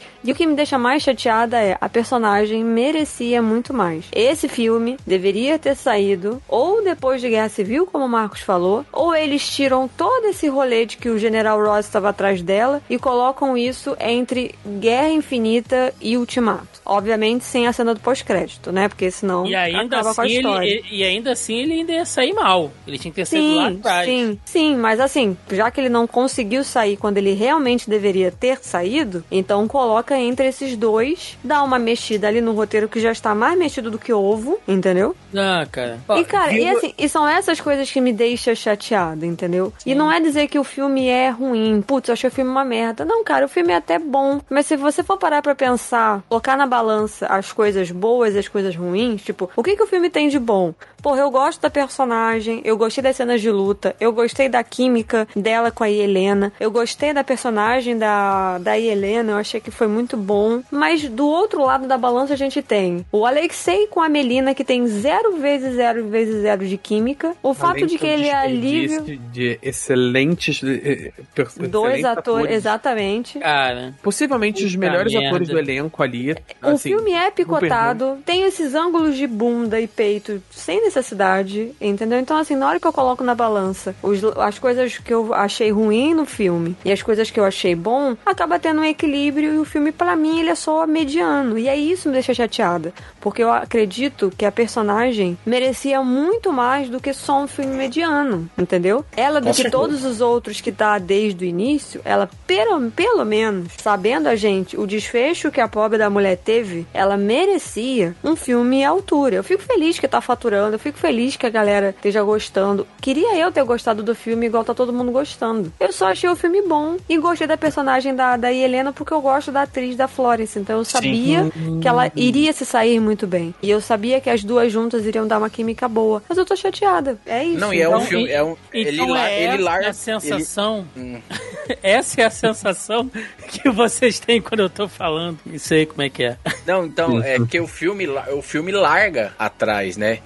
Porque, por exemplo, a gente teve os dois primeiros Thor, que são ruins. Mas Não, só que, o, só que, o- só que o. Thor, só que o Thor, ele teve tempo pra melhorar. É, É, o Capitão América, tem gente, eu particularmente gosto, mas tem gente que não gosta do primeiro filme do Capitão América. Mas é um personagem que teve tempo pra melhorar. Isso, Adaptaram a gente tanto, viu- mas tiveram tempo, tiveram tempo pra desenvolver o personagem. Agora, o único filme da Natasha, né? Não vou falar da Viúva Negra, porque vai que a Florence Pug tem um outro filme de Viúva Negra depois. Mas o único filme solo da Natasha não chega nem a ser solo, porque aí a Helena, pra mim, se destaca no filme mais do que a Natasha. Sim, sim, isso, Sim. isso é. Isso, e aí é bizarro. E aí a chateação, eu, gente, eu vou falar de chateação o tempo inteiro. Igual o, o, o Thiago tava falando do James Wan no filme do. no podcast de Invocação do Mal, eu vou falar de chateação o tempo inteiro. E aí, porra, pegando um gancho nisso que o Marcos falou, né? Que a gente, te- a gente viu a evolução da personagem. Falamos muito disso aqui no início do podcast. E aí a gente tem esse tipo de filme com várias coisas que são uma involução da personagem, né? Isso que o Joaquim falou do tipo, tudo dela é atrelado à criança. E aí tem o lance de que eles falavam de Budapeste em Vingadores 1 de uma maneira muito trivial e aqui no final das contas ela planta uma bomba na mochila da garota. Então assim, é o timing, entendeu? É uma merda você chegar e você se dar conta de que é isso que você ficou esperando pra assistir. Fiquei chateada de não ter visto no cinema, mas, entendeu? Você sabe é uma coisa que ainda é pior? Assim, que se ele sai antes do. Ele, se ele sai exatamente do jeito que ele tá, antes do Vingadores, entre o Ultimato e o não sei o que, e o, o outro, os dois, os dois filmes. Guerra Infinita. Guerra Infinita, obrigado. É, entre o Ultimato e o Guerra Infinita, a- o peso da morte da, da Viúva Negra teria sido 10 vezes maior. Muito maior, mas isso era outra coisa você, que eu ia falar. você ia maior. espe- porque você ia ficar na expectativa de ter o 2 e quando ela morre, você. Não, não é possível, ela não morreu. Não, Vai Jo- ter não o é, 2, não vai ter é, o Viúva não, Negra 2. não é só Aí- isso. É porque olha só, a gente já aprendeu a amar a personagem sem ela nunca ter tido um filme dela, explicando as motivações da personagem, o que levou ela a ser aquilo que ele é, quais as crenças dela, sem ter um background mais ampliado. Você imagina, isso já machucou quando ela caiu lá pra poder pegar a joia da alma. Agora, você imagina se tivesse tido isso, cara. O, o clamor, o, entendeu? Perdeu-se muito. Esse filme Sim. tinha que ter saído depois de Guerra Civil, ponto. Depois de Guerra Infinita, você fala, né? Não, é porque não, seria... ah, não, de Não, não, Guerra, Civil. Ah, Guerra tá. Civil. Guerra Civil. Ah, não, é porque o Joaquim falou do Guerra Infinita, aí eu confundi. Não, mas eu, eu, eu, vou fazer, eu não posso voltar no tempo, entendeu? Eu sei que teve toda essa, tra- essa treta de Não, é 10 porque anos. eu que- falei em Guerra Infinita, então eu acho que assim, pra mim, tira aquela parte do Não. General Ross e aí o filme encaixa em Guerra Infinita. É, poderia Guerra até Infinita tem uma- Poderia, poderia tem até um- mostrar ela depois do blip do Thanos indo atrás da Helena pra ver o que aconteceu com a Helena, né? É, seria um. Sei Ou lá. seja, dava pra fazer e eles não Dava. quiseram, é basicamente isso. Sim. Isso podia ter acontecido durante, em, naquele período do blip, né? Justamente você podia colocar o filme naquele período do blip, justamente por conta da, tipo assim, do, do, do vácuo de poder do, do mundo e tal. Daria pra justificar porque que agora aqu- aqueles agentes estão se movendo. Tem várias perguntas. Mas tem assim, eu entendo que, por exemplo, eu, eu coloquei o filme entre o Vingadores, entre os dois Vingadores, porque tinha teve na época assim teve muito rumor dessa produção de filme de que ia rolar o filme da Viúva Negra entre os dois. E por conta do filme da, da Mulher Maravilha todo sucesso etc o, o estúdio da Marvel pensou a gente precisa da nossa Mulher Maravilha e, e que seja um personagem que vá seguir na próxima fase. Então mais uma vez esse projeto foi engavetado pra botar o, projeto da Capitã Marvel entendeu É, ele- todo- é, por isso atravessaram com a Capitã Marvel porque eles queriam uma personagem que equiparasse a poder, no, no quesito poder com a Mulher Maravilha, né? Poder Uhum. que eu falo, força bruta, né? Força. Que eles não, não, que, não iam querer lançar o primeiro filme da Viúva Negra pra competir com Mulher Maravilha, sendo o filme da Viúva Negra um filme de espionagem, né? Pois é, mas antes da gente falar do, do plot em si, eu ia pegar o gancho que a Mel falou sobre a, a, a família disfuncional ali, que é mal aproveitada, né? É, e pior que ainda assim, cara, e foi bem mal aproveitada, ainda assim eu gostei, cara. David Harbour, que personagem, que ator excelente, assim. É Eu veria, eu veria uma minissérie dele. nossa, mano, um alívio cômico, ao mesmo tempo ele tá falando dos tempos de glória contra o Capitão América, que é só uma luta ideológica, porque ele nunca enfrentou o Capitão América, né? Então eles Mano, têm. Karl Marx é, tatuado nos dedos Nos dele. dedos eu ri dele. muito, eu ri muito quando eu vi aquilo. Falando, não, porque o camarada, não sei o que, o cara tá vivendo na Guerra Fria ainda, né? Porque é- essa disputa ideológica é exatamente isso, ainda é a coisa do capitalismo e do comunismo e tal. Eu falei, mano, que, que sensacional ele colocando a roupa e o capacete fica pequeno na cabeça dele e ele espremendo a barriga no cinto, sabe? É sensacional, assim. A Melina comparando ele com o porco, cara. Puta, cara, eu dei risada, assim. E aí, quando eu esperei finalmente Nossa, eu não, achei agora. vergonha alheia total. cara. Eu falei, Meu Deus do céu. Ah, não, eu gostei. Aquela parte eu A gostei. única coisa, Isso a é única uma coisa que piada eu que a gostei vai- dessa, dessa cena foi a casa. Porque eu falei assim, nossa, eu moraria num lugar. Eu tava tão abstraindo as coisas já. Eu tava olhando o cenário. Eu gostei muito da disposição das prateleiras em volta, como se fosse parede, saca? Caralho. Aí eu tava assim, nossa, eu moraria numa casa Caralho. assim, sabe? A Mel achou que era, só a Mel só achou uma que era irmãos à obra, saca? É, Só uma Eu tava Essa nisso. piada do porco vai envelhecer mal, igual as piadas que a gente ficou falando do, do lado da, do primeiro Viúva do, do Homem de Ferro 2, sabe? Que isso é uma piada. Essa piada de comparar ele com o porco é uma, foi uma piada de pet shaming foda também, né? acho que não é pra ser gordo, não, Joaquim. Pode ser sujo. Ele, ele tava com a aparência tipo sujona, Ah, assim. né? sei lá, mas é que Não. na sequência. Foi na sequência Dá da um cena do- não, não é desculpável do, a do parada. close da barriga. não dá. da barriga. Cara, assim mas- como o, o, o Thor gordo é, é, é fat shaming e é bizarro aquilo ali, as pessoas riram e não era pra rir, porque estavam fazendo piada com depressão e com, com obesidade e- ridículo, não tem como passar pano para aquilo, entendeu? Não dá. Não, mas, mas eu Mas- acho que aí, eu acho que aí não, não, não é tanto assim, porque a Melina deu o nome dele, mas a Melina não, não via ele há décadas. Então ela deu o nome por causa da feição dele, tanto que dá um close Sim, no rosto não dele. tô falando que é um erro da, do personagem. É um erro da a, a, dire- a escolha de cena. Porque essa cena vem imediatamente depois da cena dele não conseguir entrar na calça. É, sim, sim. Então, sim. assim, É, a, pi- a piada no filme é uma piada de gordo. Sim. É tipo assim, Ah, ah, é. bem, a gente achou- foi engraçado. eu- eu- eu- E ela vai envelhecer mal pra tortura, entendeu? Não, e aí ela fica torturando o bicho. E aí dá a entender que talvez ela fizesse experimentos com o cara também. E aí ela tá com aquela coisa. E uma coisa que a gente comentou aqui em off, que o Thiago não estava, então eu vou repetir: que a caracterização dos personagens é. Eu acho. Uma coisa. Vou, já que eu, eu falei pro, pro Joaquim, né, pro Marcos que eu ia repetir. Desde o momento que eles passaram um bom tempo vivendo nos Estados Unidos, eu não vejo necessidade da porra do sotaque russo. Porque a Natasha já não tem mais aquele sotaque, ela não fala e ela também é russa. Então, assim, forçar um sotaque em pessoas que já não estão mais habitando no território da Rússia, vocês estão morando em um outro lugar, não faz o menor sentido eles continuarem com o sotaque russo. E aí, os dois personagens pra mim não funcionam, nem a Melina, nem o Alexei, porque virou uma, um estereótipo, virou uma caricatura do que seriam duas células russas perdidas vivendo nos Estados Unidos. Ela não tem Sabe- um ai de expressão facial, eu achei aquilo ridículo, ela não tem um ai de expressão facial, ela não se não tem uma expressão pra nada, pra alegria, pra tristeza, pra dor. A cara da mulher tá branca, é uma folha em branco. Isso é verdade. Ele virou um alívio cômico que pra mim não é meu tipo de comédia, não fez graça, eu tava com nojo, tava com vergonha daquilo. Eu queria que só acabasse aquele momento ridículo de confraternização que já não tava funcionando. E aí tem esse sotaque que não funciona. Os filha da puta ficaram trabalhando como se eles Única- fossem americanos, A única, disfarçados. cena, a única cena boa dele mesmo foi aquela cena com a Helena no quarto, né? Ah, Sim, a cena dele no carro, ele querendo proteger as garotas, a cena dele na prisão, aquilo foi interessante, beleza, ele tá ali no meio contando história, aquilo foi legal. Aquela reunião de família, ele, não adianta, eu gosto muito do David Harbour, eu gosto muito da Rachel Weisz. Os dois não funcionam, eles não têm química. A mulher que é uma puta de uma atriz me coloca num papel que é tipo assim, não at- alguém virou pra ela e falou assim, não atua. Fica com a cara em branco e segue isso pro resto do filme. Porque foi o que Talvez ela eu- fez. Ah, inclusive na cena que ela fica presa na porra do, do lugar, ela não tem nenhuma expressão do tipo, tá, beleza, tô presa, vai acabar o oxigênio, sei lá que caralho, eu tenho que sair dessa sala, o que que eu faço? Ela fica do tipo, cara de nada, olhando, sabe? Ah, não, gente, acho que tem um nível de estereótipo e caracterização, principalmente de, de, de russo e de agentes russos e de que a Rússia é o vilão e tal. Eu acho que passou muito do ponto pra mim. Eu já falei aqui, eu não sei se foi no off ou foi quando ele tava falando, que, tipo assim, eles dois são os meus dois atores favoritos do filme. Foi no off, você pode David repetir. Harbour. É, David Harbour e a Rachel, não vou conseguir pronunciar o sobrenome dela.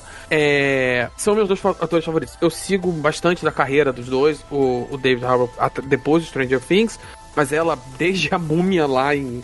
No VH, quando eu peguei o VHS de a múmia, eu tenho acompanhado a carreira dela inteira. Então, assim, é uma atriz que eu gosto muito, é uma atriz muito boa. Ela, tem, ela fez aquele Disobedience também, agora em 2017, que é um filme que ela, que ela faz um personagem mais soturno e ainda assim é um personagem. Ela, ela- a atriz faz ele com muita, com muita aparência, assim, com muita flex. O, o- ela tem muita emoção no rosto, mesmo sendo uma pessoa meio mais soturna, mais reservada, etc. Então, assim, podia ter feito ali. Eles escolheram ir full clichê, sabe? Full piada de agente russo, sabe? Parece aqueles dois agentes do Rock Buinkle, sabe? O desenho do, do, do Esquilo e do Alce, que tem os dois agentes do leste europeu. Sim, sim. Então, é isso que eles fizeram no filme. E, cara, as- o, o personagem do David Harbour, o Guardião Vermelho, ele tinha uma parada para ser um personagem com complexidade imensa. Ele é um museu da, da Guerra Fria, um cara que deu a vida inteira por aquela ideologia, que acredita ainda no comunismo, que foi enterrado e no. que foi enterrado numa, num gulag, sabe? Numa prisão na Sibéria, porque justamente ele ainda acredita naquela ideologia do partido e que o país dele uh, se foi pra frente e tal, e ele ainda vive naquela glória e etc. E cara, reduziram ele a piada de pum a piada de gordo e é um ator muito bom que, que tinha como trazer essa complexidade pro personagem, pra relação. Ainda bem que o Joaquim tá pra falando relação. também, porque senão o Thiago ia falar que eu que tava chata no rolê. Cara, assim, eu tô, eu tô, eu tô ouvindo vocês falar, eu, eu, eu entendo, eu entendo. E a Melissa tá falando, cara, e eu tô rindo aqui, porque é muito eu 2017, cara. Ela falando, não, eu não aceito isso. Eu vi isso, mas eu achei uma merda, e nesse ponto eu já não me importava mais, e eu tô aqui, tipo, é, é assim que eu me senti. o personagem merecia mais do que isso, e eu sei! Era isso que eu tava falando. Há uns anos atrás, era assim que eu me sentia. Tiago, a vingança não me trouxe nada. Ela não me trouxe, ela não me trouxe nenhum sabor, só sobrou vazio. Exato. Além desse momento de catarse que Melissa Andrade está nos proporcionando aqui, é, eu entendo as críticas de vocês, mas eu, sinceramente, eu fiz outras leituras, né? O, que não significa que eu não Eu concordo. falei, que bom. Eu falei aqui várias vezes, vou repetir. assim. Queria eu ter gostado tanto É. do filme. Igual eu vi um monte de gente falando. Gente, eu juro pra vocês que eu queria muito ter gostado do filme. Eu Eu, é prometo que que, é. eu vou assistir uma segunda vez pra ver se eu consigo tirar o ranço que eu fiquei. É porque assim, o ranço do início do filme das bundas já, já me destruturou, É. saca? Aquilo ali já me destruturou. Eu falei, não, não acredito. E eu realmente quase parei de assistir o filme. Cada- eu quase cada- parei. Eu quase não gravo esse podcast. Porque eu falei, gente, eu não vi o filme. Consegui Tiago, antes, de terminar. você- antes de você puxar suas considerações sobre ele, eu queria só Hum. falar um negócio rapidinho. Hum. É, eu, eu não tive, é, como é que fala, essa aversão toda ao personagem dele. É, apesar de, sim, é, é, ficou um pouco exagerado, um pouco over em alguns momentos, mas eu não tive essa visão tão negativa quanto o Joaquim e a Mel. E eu acho que igual você. É, que também não teve uma visão tão negativa assim dele, mas eu só queria que ele, pelo menos em um momento, ele tivesse feito alguma coisa no filme. Sim. Porque ele, é, não, real- ele não realizou nada no filme. sim. Obrigada. Ele não tem foi a menor, ele não tem a menor, ele não, é que eu não consegui nem chegar nesse ponto. É que o ponto central da minha raiva com ele não é nem ele ser alívio cômico, eu acho que isso dá para levar de boa, sabe? O meu problema é que ele, se você tirar ele do filme inteiro, o filme não muda uma vírgula. Sim. Não tem nada. Ele não faz a, o, ele não é responsável pela reflexão sobre a família da Helena, ele não, ele não dá a família pra Natasha, ele não sai na porrada com ninguém. Aí quando ele Saca? resolve lutar, o cara mostra que tem força. Quando ele resolve lutar, ele luta, toma um pau. Então ele não realiza nada. Esse é o problema. Eu não me importo dele ser um alívio com, mas ele não realizou nada. Exatamente. Inclusive naquela luta dele com o Taskmaster lá, né? Se só tivesse empreendido o Taskmaster por algum tempo determinado, teria a mesma função dele ali segurando o, o vilão ou não. Não, foi preciso a Melina vir, dar um golpe no Taskmaster pra poder conseguir prender o Taskmaster parar de bater nele. Mano, cada, cada close, cada close de bunda nesse filme pra Melissa foi uma cena de eu vendo o Thor tomando choque, assim, né? O Deus do Trovão, mas tudo bem. Agora vocês me entendem. Mas olha só, as minhas considerações sobre os personagens A grande diferença, Thiago, é que o Thor tem dois outros filmes pra dar uma segurada no Ragnarok. Viu? Negra não tem nenhum. Só tem esse. Pois é, o que E agrada aí ainda mais essa merda aí mesmo. O que agrada Não, não ainda tem, mais. porque não dá pra você consertar, entendeu? Não tem mais personagem pra você consertar. O Thor vai ter o 4 ainda. Vamos ver se o 4 como é que vai ser. Não dá pra consertar. Não a Viúva Negra não dá. é o Sucesso, vai, vai, vai- vamos botar o Taika Waititi de novo, não tem como. gente. É, vai ser a mesma coisa. Piada de pum no espaço. É, pra gente fechar essa família disfuncional, eu fiz a leitura diferente. Por exemplo, essa coisa da, da, da gordofobia e tal. Eu, sinceramente, eu não fiz isso porque você nota que, assim, ele tá um cara acima do peso, mas ele não tá... Não tem um close na barriga dele como fizeram com o Thor. Em, em- Tem sim, Thiago. N- Como não, assim? não, a cena quando do ele- banheiro. quando ele tá tentando botar a calça, Joca. Mas o que a gente vê ali é que ele não tá um cara gordaço, ele tá um cara fora de forma. Inclusive, até pra tentar fugir lá da cadeia, você vê que ele tem dificuldade. Ele tá correndo devagar, ele tá meio flácido ali, porque ele tava preso. Tipo, ele é um. O, o físico dele reflete o que ele representava. Foi a leitura que eu. ele- que eu eles fiz. quiseram dizer que o comunismo envelheceu mal. Exatamente. E aí É o famoso tem fora a- de forma. É, e aí tem a, a piada do porco, é tipo assim, ah, fulano é um porco. Mas ele é um porco no sentido dos hábitos e porque ele é um cara nojento e tal. Então, sujo. Você associar É, diretamente. isso, fica, assim, isso fica claro naquele momento que ele tá abraçando aí a Helena, que ela fala, É, "Me e ela, nossa, solta tá que você tá fedendo. Pois é. Então, assim, associar, e aí cada um faz a sua leitura, né? Mas às vezes a gente tem que ter essa, esse cuidado também, tipo assim, ah, porco é pedra de gordo. Porque às vezes também a gente fica com esse vício, né? Porque. Não, pra mim, Isso é uma chamou, coisa- chamou você de porco, tá te falando que você é sujo. O que Sim, é não, xingamento questão- pro próprio porco também, porque o porco é um animal super limpinho. E, e eu, e eu deixei bem claro que não é só associação direta com porco, tá? É uma associação com a, a sequência de imagens que você pode ter tem. sido Você a tem uma montagem forma- esquisita. A montagem ficou esquisita. a mon- Falei desde o montagem início. A uma- edição desse eu filme falei. está uma porcaria ó. Mas foi exatamente o que eu falei. A montagem de- dessa cena põe uma lente de aumento na piada de gordo. A personagem da Rachel Wass, né? Ah, Weiss, Wass, enfim. Gente, eu odeio vocês. Ela vocês estão piorando o filme na minha cabeça.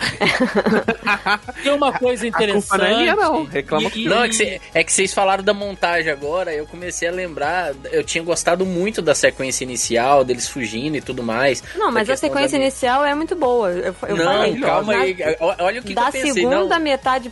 Cara, a cena do, da cena da prisão pra frente é só, mano, é, é várias Não, bundas, dedo no cu e gritaria, entendeu? Não, mesmo, é que você falou da montagem agora, aí, me, aí me, eu fiquei pensando, poxa, pelo menos no início a montagem foi legal, pelo menos o início é muito bom. Aí me vejo já uma puta falha no início que já quebra a parte boa, porque no início a, a cena da fuga, da personagem da Natasha pequena conseguindo pilotar o avião, mostra que ela já tinha um pré-treinamento e não sei o que.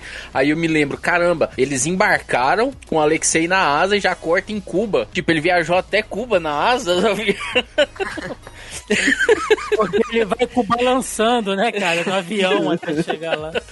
Olha, olha só, pra onde você quer Não reclamar esqueça tudo, do, do carro que o Joaquim falou, né, lá em off no início aqui, que o carro que demorou pra ser renderizado, quando ele explode, demora pra cair depois.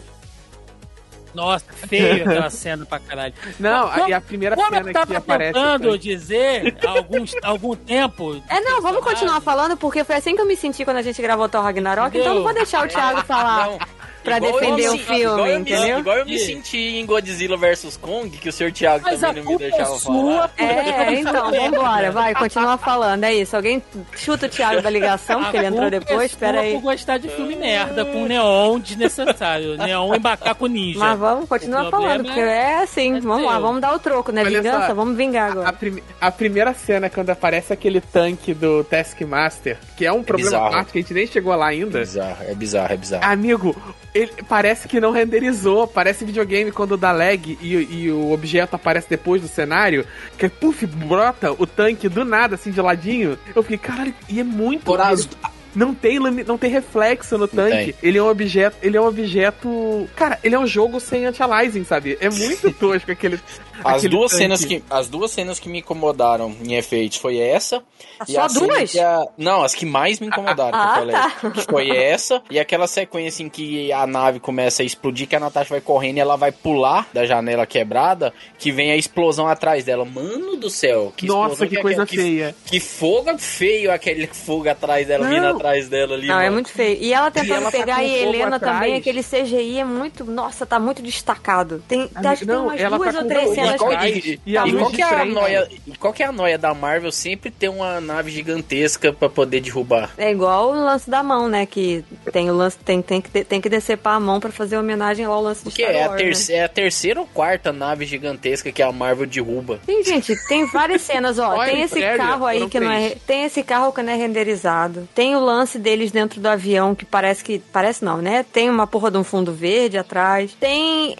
Qual foi a outra? Tem várias cenas que parece destaque. Todas, todas as vezes que eles estão num campo aberto. Tem um lance que claramente aquilo ali foi gravado e, e inserido depois, que eu não lembro se é um recorte do David ou da, da Florence, que eles estão conversando os três logo depois que eles escapam da prisão. Aí, eu não sei se foi a iluminação, acredito eu que não, mas o CGI tá muito ruim. Não parece que eles estão na porra do lugar que eles deveriam estar, ali em campo aberto. Quando ela pula do no, no final, tem esse fogo feio aí, que parece que fui eu que renderizei esse negócio no Movie Maker. E aí ela explode do, na, na- no coisa de vidro, na, na, na janela, pula, passa por dentro do helicóptero pra pegar a Helena. Nossa, essa cena inteira das duas com o, o paraquedas é fundo verde, é um CGI muito mal feito. Ah, não, gente, eu não vou. vou Joaquim, Joaquim, você que é da área, me ajuda aí. Aquele tombo que a Natasha toma no início, a primeira vez lá que ela encontra com a Helena, que aí as outras viúvas vem, vão lá para poder chegar no apartamento e tal, que aí elas cortam aquele... Em Budapeste, não é? É, que aí corta, que ela, elas soltam aquela tipo chaminé que vai caindo e a Helena consegue cair dentro do apartamento, a Natasha fica pendurada e cai. Aquele tombo que ela bate quatro vezes antes de cair no chão, teria como ela estar tá viva quando ela chega no Sim. chão? Ironicamente. Porque ela bate a ironicamente- costela, ela bate a cabeça, ela bate a costela de novo, dobra, quase dobra o corpo dela no meio e ela levanta de Assim, é, é uns três meses de fisioterapia, pelo menos. Mas, tecnicamente, ela tem mais chance de sobreviver batendo ali, porque vai quebrando a, a aceleração da gravidade, do que se ela caísse reto. Se caiu Igual reto. a outra que cai reto que morreu. É, aquela ali, tipo, po- pode fazer o que você quiser. Que não precisava de choquinho nenhum. Aquela ali tava esperando 10 minutinhos só pra acabar. Aquela já tinha ido embora. Mas tem, inclusive, tem relato de pessoas que sobreviveram a quedas parecidas por conta disso mesmo. Da pancada e quebrando a velocidade. Eu já, mano, eu já tinha entregue- entregado o filme há muito tempo. Eu tava só em, em, em- em corpo ali. Porque minha alma já tava assim, meu eu tinha, Jesus. gostado um, eu tinha gostado um pouco do filme antes desse podcast. A gente tinha um host antes desse podcast, né? Agora a gente jogou ele pra fora, porque a gente não deixa ele falar. E aí eu pergunto pra vocês, já que a gente tá sem host aqui no momento. o que, que vocês acharam daquele lance?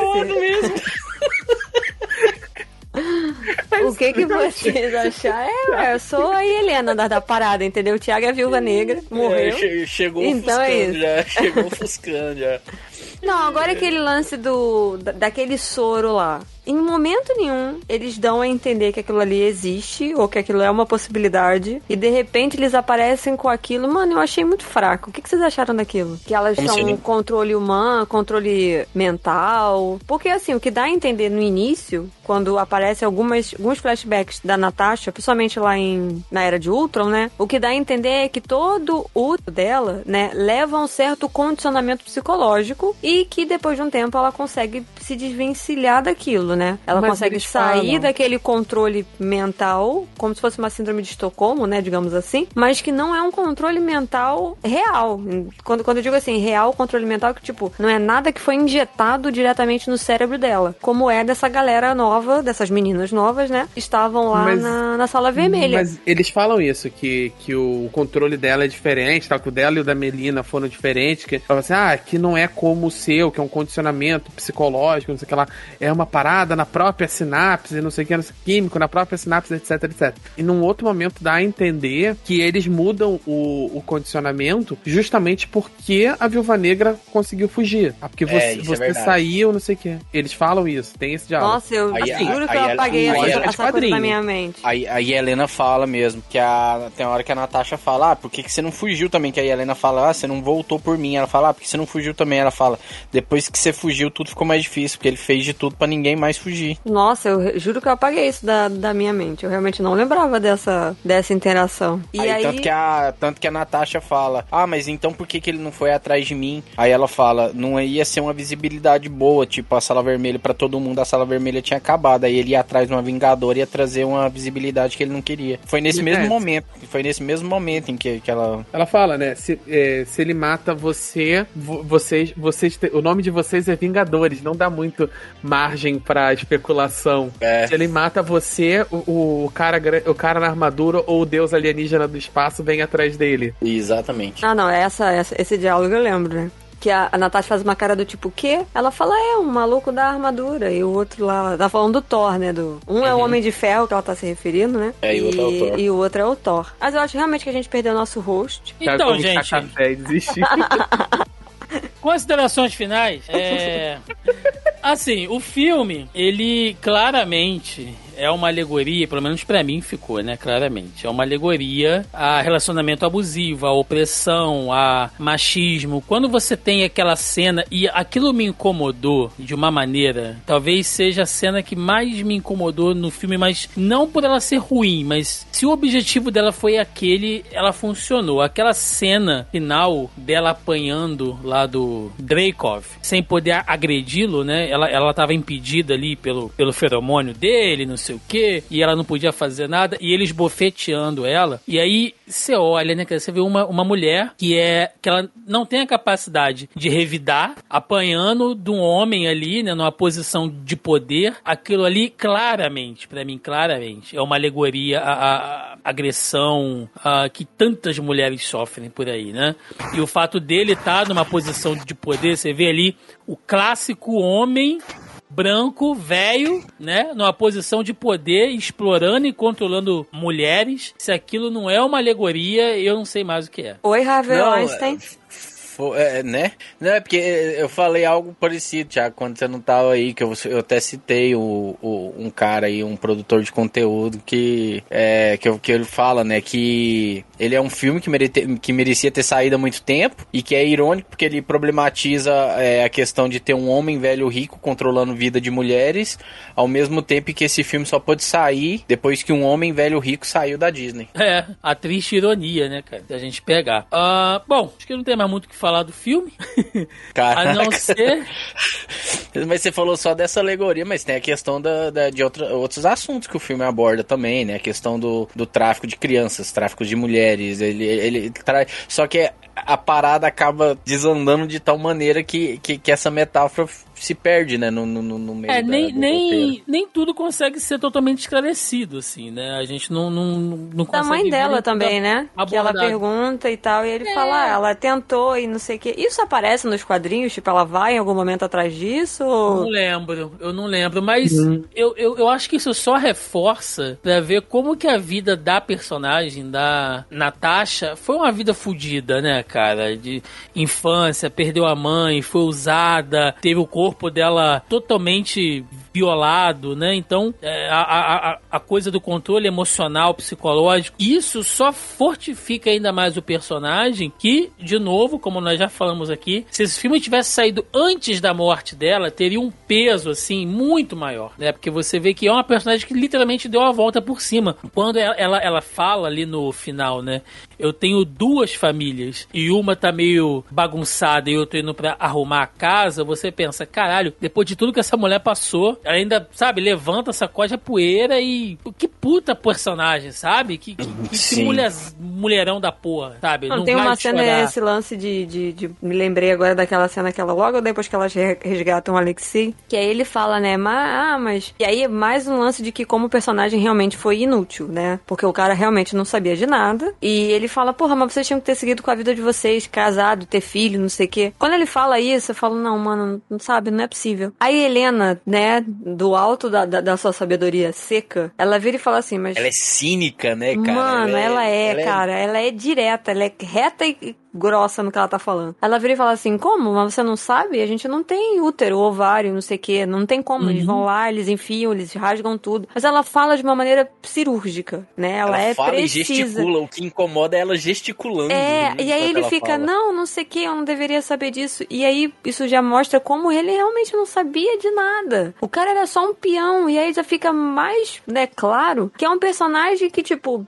não fazia diferença nenhuma ele tá ali ou não, entendeu? Porque ele não sabia de nada. Ele só tinha os, os ideais dele, ele só tinha as ideologias para seguir, mas ele não fazia nem ideia se a pessoa a qual que ele tava seguindo se tinha os mesmos ideais que ele. Ele só achava que tinha. Ele fala isso, ah, eu achei que ele tivesse. E aí isso para mim era o suficiente. Então assim, ele não sabia nem o que tinha se passado com as garotas para entregar elas para treinamento, assim, entendeu? O que, que se passaria com elas. Então é, é, bizarro, mas assim, de não podemos deixar de falar da cena pós-crédito. Ela não, ainda. Aí, ela ainda... Aí. Eu queria falar antes da cena Ela ainda manda. É, ela ainda manda para ele ali né, nessa cena aí. É, e eu nem cheguei a falar das trompas de falópio ainda, né? É. Ah, pelo amor de Deus. Sim. Mas eu acho assim, mesmo a gente falando de, de, de muita coisa ruim antes de chegar na cena pós-crédito, é, eu acho que vale muito a gente destacar essa diferença da, da, da, da questão da, da, passada de bastão, que é uma coisa que o filme faz de maneira muito competente. É, é, além Talvez da passada... o mais competente de todos até agora nesse sentido. Sim. Ok, é, a,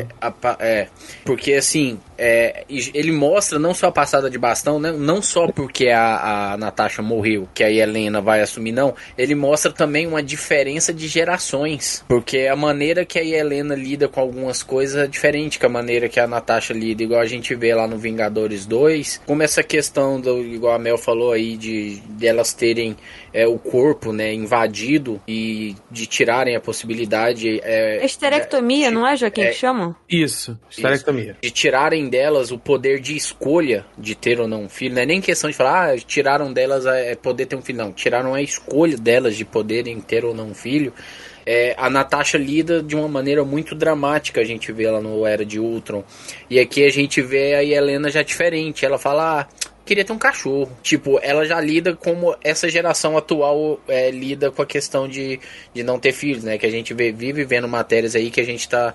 que essa nova geração é, pensa menos em ter filhos e tudo mais. E aí a Helena é um reflexo disso também. E e da maneira como a personagem cresce, né, dentro do filme. E essa passada de bastão, assim, eu acho que a gente falou tanta coisa ruim que eu acho que a gente poderia tirar aí uns 5 minutinhos para falar da Helena, né, que a gente falou tanta coisa ruim, mas a gente falou Mas eu falei bem dela. dela. eu falei que para mim é uma das melhores coisas do filme, mas que eu já sabia que ela iria se destacar, não, é que eu que... não, ela mas se é destacou que... em outras coisas. Sim, não, mas é porque eu queria perguntar pros meninos, assim, um pouco da personagem nos quadrinhos, sabe? Se ela é cínica desse jeito, se ela é mais engraçada que a Natasha é, nos quadrinhos. Eu queria se, se, os meninos conhecem, né, para poder falar um pouquinho sobre essa personagem. Ela existe nos quadrinhos também, né? Porque de repente é só uma ela invenção existe, que Não, ela existe. Ela, existe. Ela, ela, existe, é, ela foi ela... a Viúva Negra durante um tempo, assim. Sim, e ela é mais obcecada que a Natasha, né, nesse negócio de ser a Viúva Negra e de estar tá se comparando ali e tal. Ela é meio, ela não tem tanto esse senso de humor, esse deboche. A personagem muda um pouco. Ela é mais fria, ela é mais seca no, e no, nos quadrinhos. No quadrinho, no quadrinho você tem a,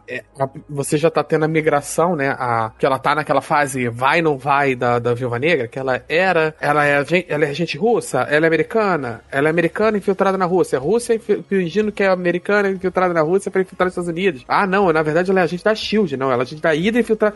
Ela tem um caos desse. E tem toda essa balança. E, e como ela fica nessa. É, é herói, não é, não sei o que, no quadrinho, eles criam o personagem dela num contexto de Guerra Fria ainda, que ela é a outra Viúva Negra. E aí, ela é o contrário. Tipo assim, tirou toda a conteúdo do personagem. Ela é full personagem russo de Guerra Fria, americano, propaganda anti-soviética, sabe? Ela é fria, ela é má, ela é calculista, ela, ela, sabe, ela não tem menor pudor com nada. E aqui ficou na cara que ela vai seguir um outro caminho, né? Sim. Eu espero que eles não façam com ela o que fizeram com a Sharon Carter. Sim, de verdade. É uma série ruim?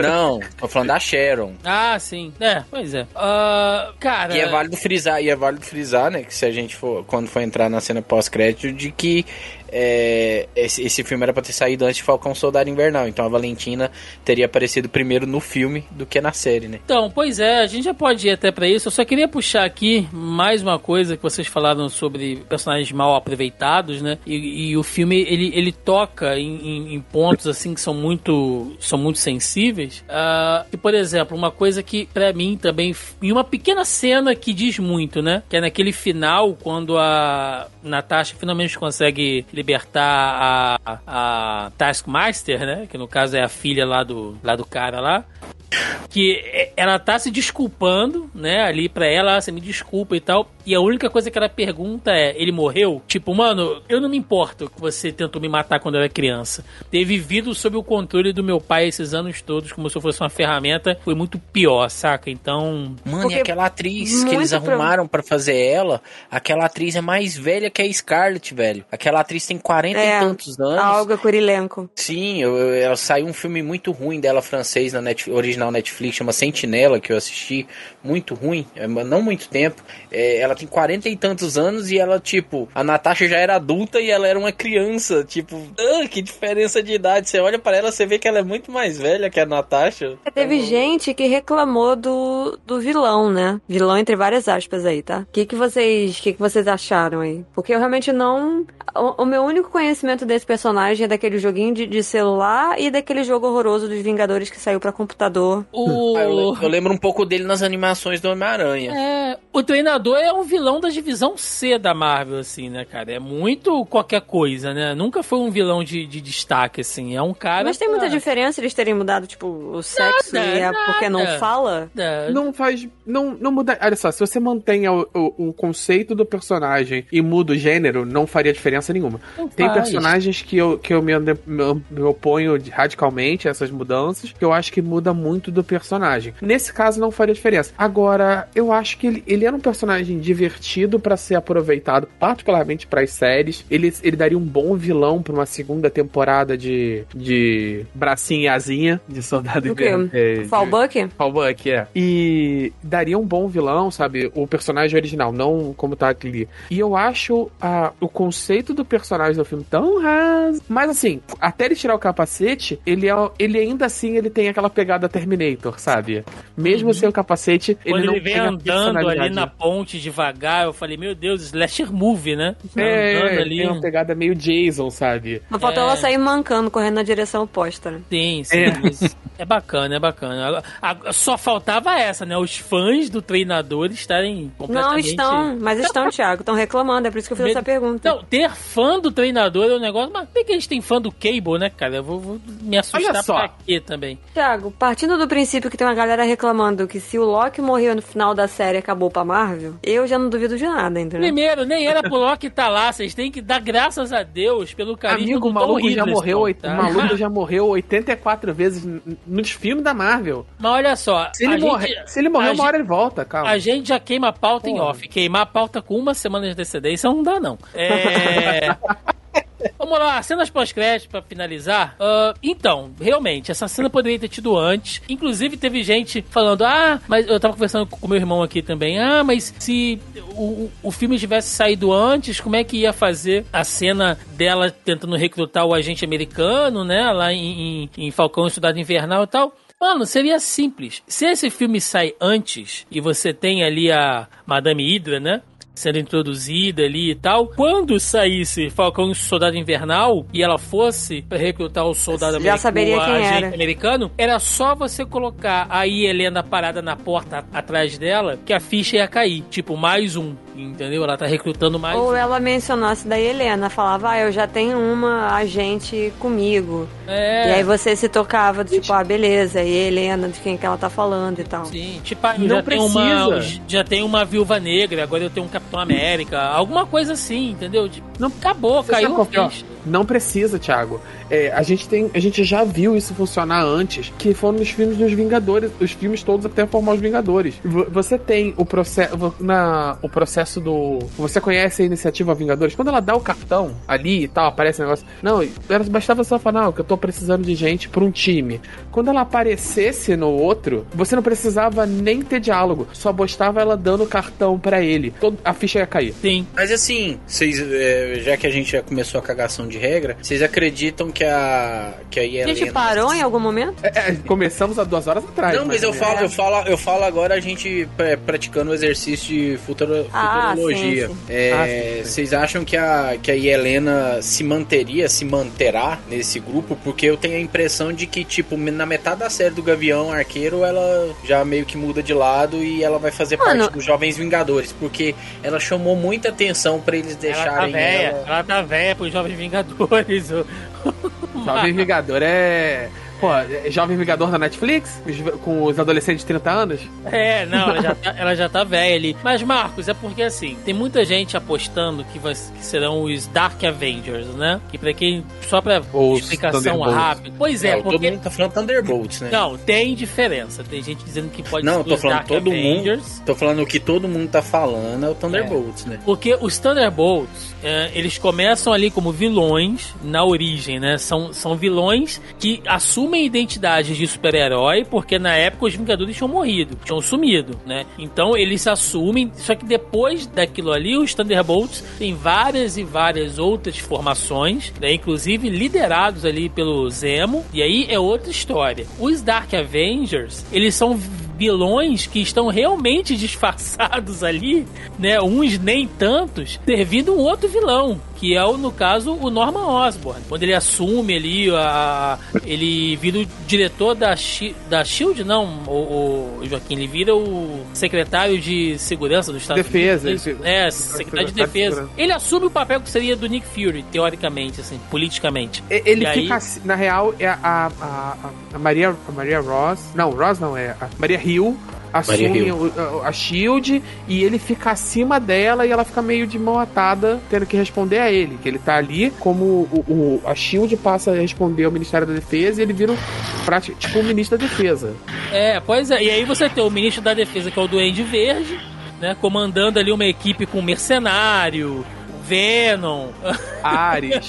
Ares, né? Daken. Só vilão fudido, assim, né? E são os caras que se rebelam depois. Então, Mas será que faz sentido depois no, desse no filme ela, ela virar. A Helena virar isso? Não, mas é isso que eu tô dizendo. Eu acho que tá muito mais pra Thunderbolts realmente, você ter um filme dos Thunderbolts, do que você ter um filme dos Dark Avengers. Que não tem Para uma outra aqui. coisa que eu, que eu fiquei meio assim, tipo, o que é a. É a, a, a Madame Ida, Valentina, de entregar a ela a missão de matar o Clint Clint. Eu falei, mas por que isso? Porque se ela passou tempo suficiente com a Natasha e ela ouviu, tipo, os dois serem parceiros e tal, ela não vai lá vingar a irmã. Eu fiquei assim, cara, não, não, assim, não faz o menor sentido. Em termos de roteiro, isso, não faz falando, o menor sentido. Por isso que eu tô falando que eu acho Entendeu? que logo de cara ela vai, vai, vai ver ela vai perceber logo de cara. É, não, assim, o que dá a entender é que ela tá de folga. Então ela já fez outros trabalhos pra Valentina. De é, repente, esse. Tá é, de repente, esse ela não vai aceitar. Porque ela sabe que eles eram parceiros. E provavelmente a Natasha, em algum momento, contou a história pra ela, ou ela vai ouvir do Clint, né? E que sim, foi uma escolha. E conhecendo a Natasha, ela vai entender que foi uma escolha, que ela não foi obrigada a nada. Aí eu fiquei, mano, não faz sentido nenhum. Acho assim, nem pra fazer conexões ali no momento, de fazer conexões com a série do, do, do Gavião Arqueiro ou qualquer outra coisa, faria sentido a missão dela ser matar o Clint. Tudo bem que é um personagem inútil, mas dentro do contexto da Viúva Negra com ele, que eles eram amigos, eu falei, mano. Agora a Melissa irritou os fãs do Gavigode. Se bem que faz ah, sentido. Ah, mano, vai tomar no cu. Se bem que faz sentido o, o, o, Clint morrer na série, né? Até pela passagem de bastão também faz sentido ele morrer na série. Vai que ele morre realmente pelas mãos da Yelena e depois de matar ele, ela vê a merda que fez, talvez. Não sei. o cara, ah, já, o cara já tentou se aposentar duas vezes, vão trazendo o cara de novo, bicho. Pelo amor de Deus. Bicho, é, é deixa, o, deixa cara. o cara aposentar, deixa o cara criar os Puta, filhos, porra, tá mano. tá foda. Deixa ele é, lá. É, mano, deixa ele com os filhos. Não precisa... Por isso Até que eu acho porque... que eu fiquei muito... Ah, não, ela não vai matar ele. Eu, eu prefiro que mate, porque aí não corre risco de voltar. Mas aí seria tipo muito... Harris, tipo seria... Harrison Ford, que tá morrendo em todos os papéis icônicos dele, porque ele realmente Cara, não quer mais voltar. Seria ser muito pau no cu, assim, né? Porque a viúva negra morreu pro cara ficar vivo, aí vai na série do cara e o cara morre. Tipo, porra! É, exato, é, é bem isso, puta, mano. Não... Sabe? É, é, é, desmerecer muito o sacrifício dela. Então não, não dá pra matar ele assim. Mano, eu disse, ah, olha, se acontecer isso, eu juro que eu entrego, eu entrego os panos. Então vamos lá. Ah, Considerações finais. Melissa Andrade, você que tá salivando mais aí. Viúva Negra, e o que, que você espera do futuro do personagem, não da Natasha, mas do personagem Viúva Negra aí no universo Marvel? Cara, já falei, mais uma vez estou chateada. Queria eu ter visto isso no cinema. Queria eu ter gostado mais do filme, igual outras pessoas gostaram. Achei só bom. De novo, achei que ela merecia muito mais do que isso daí, né? E eu vou falar que é isso daí porque é isso daí. É, em relação ao futuro da personagem, eu espero que a Helena volte, né? Acredito eu que vai voltar, porque tudo que eu tenho visto relacionado ao filme em em sites de notícia e tal, não tem a imagem da Natasha, tem a imagem da Helena como imagem de capa. Então isso é um forte indício pra, pra Marvel. Não sei como é que tá o contrato da, da Florence com eles, eu não sei quantas vezes mais ela vai ter que aparecer, né? Não vi nenhuma notícia, nenhuma informação em relação a isso. Mas eu espero que o futuro seja mais promissor, né, e menos sexualizado para ela daqui para frente. Mas eu acredito que não vai ter mais esse título não. Eu acho que ela não vai mais aceitar esse título. Mas eu posso estar errada, né? Como eu estive errada lá no início, quando alguém me perguntou se teria filme solo da Viúva Negra e eu falei que nem por um caralho e estou aqui morrendo com meu próprio veneno porque tá aí o filme. Senhor Joaquim Ramos. Eu vou começar fazendo uma consideração é, de uma coisa boa, que é o personagem da Helena. Eu, eu acho que tem muito potencial para ela seguir com o bastão de Viúva Negra no, no, no, no universo Marvel, nos, nos, nos, seriados, nos filmes. Não tem como ela seguir Eu com o bastão, não. O bastão dela estragou naquela explosão lá, Joaquim. ela botou na- no motor, né? É, eu, eu acho que a caracterização dela melhorou significativamente em relação ao, ao início da, da Viúva Negra. Tem, tiveram alguns avanços aqui. Ainda assim, eu acho que o filme ele veio tarde, ele, ele é muito pouco pro que a personagem merecia e veio definitivamente tarde demais. Então, too little too late, sabe? Eu espero que eles tenham mais, mais cuidado, mais carinho com o personagem da Helena do que tiveram com o da Natasha e que a gente possa ver mais coisas boas com essa atriz que tá muito bem. Marcos Lázaro. Ah, eu sou suspeito pra falar porque eu sou muito fã da Florence, né? Eu já vi vários filmes dela. Eu realmente gosto muito. dela. Tem um que eu quero já até deixar de indicação aqui, que é o Lutando pela Família, que é uma cinebiografia de uma lutadora famosa aí do WWE, que com certeza os movimentos que ela eh, aprendeu lá deve ter ajudado ela nesse filme aqui. É até o The Rock fazendo participação com ele mesmo no filme. É... E ela tem físico, né, de lutadora. Ela tem, ela parece uma lutadora de MMA, sabe? Ela tem um físico. Sim, é bem, legal, é bem legal o filme. É uma comédia, assim, meio dramática, contando a história da, da, da, da mulher lá e tal. É bem legal o filme, Lutando pela Família, a tradução. A tradução do nome. Inclusive, quem faz o pai dela é o Nick Frost, o parceiro do Simon Pegg no filme. É... Eu espero da personagem, espero que ela não fique, sei lá, desse lado ruim, porque eu, eu, eu gostei, eu achei ela engraçadinha, eu achei ela cínica, eu achei ela com, esse, com aquele sarcasmo, tudo tá na ponta da língua dela. Então eu quero que eles explorem ela de uma maneira legal, que, elas que eles explorem mais isso nela do que a questão da sexualidade, assim como a Mel falou. Eu quero que eles peguem uma personagem pra aproveitar dessa característica dela. Porque a gente não tem uma personagem feminina que tenha tanto essa característica assim realçada. Tem a Capitã Marvel um pouco, mas ela é mais na questão de mais ser mais B10 do que ela realmente ser sarcástica. Ela é mais dura do que esse sarcasmo, né? É, então eu quero muito ver, quero ver se ela vai realmente ser relevante dentro da série do Gavião Arqueiro ou se vai ser só uma ponta e sumiu e depois volta. Como a Mel falou que não sabe muito de como foi o contrato dela, é, geralmente a Marvel não assina, não faz contratos com atores e atrizes assim com menos de três participações, então pelo menos mais umas duas ou três vezes a gente vai ver ela e possivelmente pelo menos. É, E cara, é esperar, esperar a Helena ser bem aproveitada e que a Marvel consiga valorizar, né? É, setembro agora já tem Gavião Arqueiro. É, novembro tem Miss Marvel, né? Vamos ver como é que vai ser Miss Marvel aí. Vamos fazer nesses exercícios aí de cagação de regra para que as personagens femininas consigam ter obras, já que as personagens, a Natasha, por exemplo, não vai ter uma sequência de filmes para ela poder melhorar, né? Esse primeiro filme que ela teve. Mas eu espero então que pelo menos esse filme solo dela sirva é, como aprendizado para as outras personagens femininas que venham a seguir, porque pra Marvel não, não, não continuar, né, sendo um pouco displicente com as personagens, né? Porque só fazer uma juntar um bando de heroína numa cena e o ultimato uma ajudando a outra não é o bastante. Então, sei lá, eu espero ver mais. Eu tava. A Mel falou que queria ter visto esse filme no cinema. Eu quero ir ao cinema, mas depois de ter visto esse filme, eu queria ir ver qualquer coisa no cinema. Então eu veria esse filme, mas vendo ele em casa, eu sinto que eu não perdi muito. Eu perdi da experiência de cinema porque já tem um ano e meio que eu não vou. Mas eu não me senti lesado em vê-lo em casa, em vê-lo na TV e tal. É, e é isso. não tem muito o que falar, não. Como eu disse, eu odeio vocês que vocês pioraram o filme pra mim.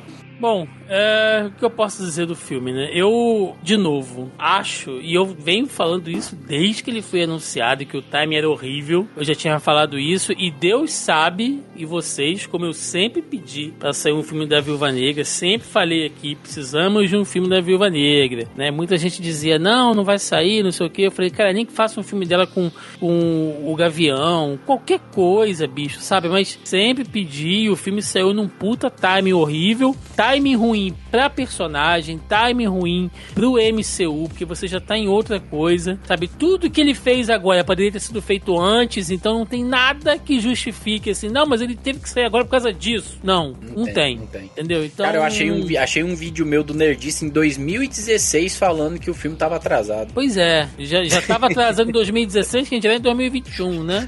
Então, bicho, é, infelizmente, isso é triste. É um personagem que eu gosto muito, uma atriz que eu adoro, sabe? A gente sempre elogia muito aqui, então é uma pena. Dito isso, é, coisas legais do filme. Os visuais são bem legais, os uniformes brancos ali que elas usam, o visual do Taskmaster tá bem legal. É, toda a fotografia destacando sempre o preto e o vermelho, né, em todas as cenas. Tudo que é de destaque é, tá na cor vermelho, geralmente num fundo preto. Então você tem algumas coisas bacanas. Uh, Até a cor do antídoto é vermelha, né? Sim, essa coisa de você brincar, né, com esse duo de é, Ocidente e Oriente, de, de, de Guerra Fria, né, de comunismo com capitalismo, de você ver que quase tudo do outro lado é diferente diferente. Você tem o Capitão América ali que não deu certo, que é o, o Guardião.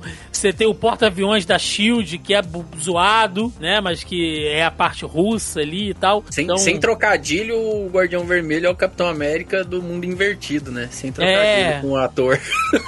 pois é, então, sabe, tem, tem coisas legais. As cenas de ação são bem legais. Tirando a cena do carro explodindo, que foi bem ruim, assim, nível jogo de PlayStation 2. Mas fora isso, cara, as cenas de pancadaria, né? Eu, eu achei bacana. É uma pena que eles tenham cortado, que eles não tenham feito uma cena realmente de luta do David Harbour ali com a treinadora. Eu acho que era a cena que todo mundo queria ver de verdade ali. Ele saindo no, no pau com ela ali. A gente não viu, é uma pena, mas mesmo assim eu achei legal. As atuações foram bacanas dentro do possível, mas é um filme que tem um ritmo estranho, talvez pela montagem dele mesmo, né? Então ele tem um timing ruim, uma montagem ruim. Ele é um filme que aí talvez seja, por falta a gente já, já saber o, o destino da personagem, ele é um filme que não empolga, porque você sabe que indiferente do que mostra ali, nada vai mudar, entendeu? Então você automaticamente fica preso nisso, né? Você não, não consegue se entregar totalmente à experiência de estar tá vendo algo bacana tal. Então, sabe, dito isso, é um filme que poderia ter sido muito mais do que ele foi. Não é uma bomba, mas também não explora nem 50% do potencial que ele poderia, sabe? Ele vai ficar ali no mesmo grupo, sei lá, do Homem-Formiga. Uh, tô pensando em outros filmes aqui, mais ou menos, aí do. Aí da Não, Homem-Formiga uh, é melhor. Capitão América 1, sabe? Ele tá nessa. É melhor. O Thor, o Thor 1, ele tá nessa. É melhor. não, Thor 1 não, não Calma, calma aí, calma aí. Tem Thor coisa. É, é, eu, eu bati pra caralho no filme, mas tem coisa muito pior. Tem coisa muito pior na Marvel do que ele. É. E, e, e, o problema dele é ter vindo muito tarde e feito muito pouca justiça ao personagem que ele tá representando. Mas ou a Marvel fez mais bomba no caminho, hein, galera? Tem que lembrar disso. Tem ali um. Tem um Homem de Ferro 3 aí que vocês estão. Parece que esqueceram. Porra, mas aí é sacanagem. Não, é o Homem de Ferro 3 é pior, isso é verdade. Aí é chutar Thor, cachorro. Thor 1, né? Thor 2 é pior. Sei lá. Não, dos três Thor, o 2 ainda é o melhor. Eu gosto do 2 pra caramba. Eu acho ah. bacana. Porra, essa frase aqueceu meu coraçãozinho. Eu achei que via vir aquela, aquela facada de sempre. Não, de eu defender, gosto. Thor 2 eu acho bacana. Defendeu, não, não, a Melissa defendeu o Thor 2. Sim. Os três Thor é o melhor. Mal, eu, pra mim, eu sempre falei que pra mim, dos três, eu, é o único, não, não, os outros dois eu vi no cinema. De todos os filmes do MCU, tirando agora a Viúva Negra, porque a gente tá num momento atípico, né? Eu assisti todos os filmes da Marvel no cinema. Com exceção do Thor 1. Todos os outros eu fui assistir. E eu fui o Thor 2, porque eu odiei tanto um que eu não vi o 2 no cinema. É isso, gente. Vamos lá, vamos pro encerramento. Vambora.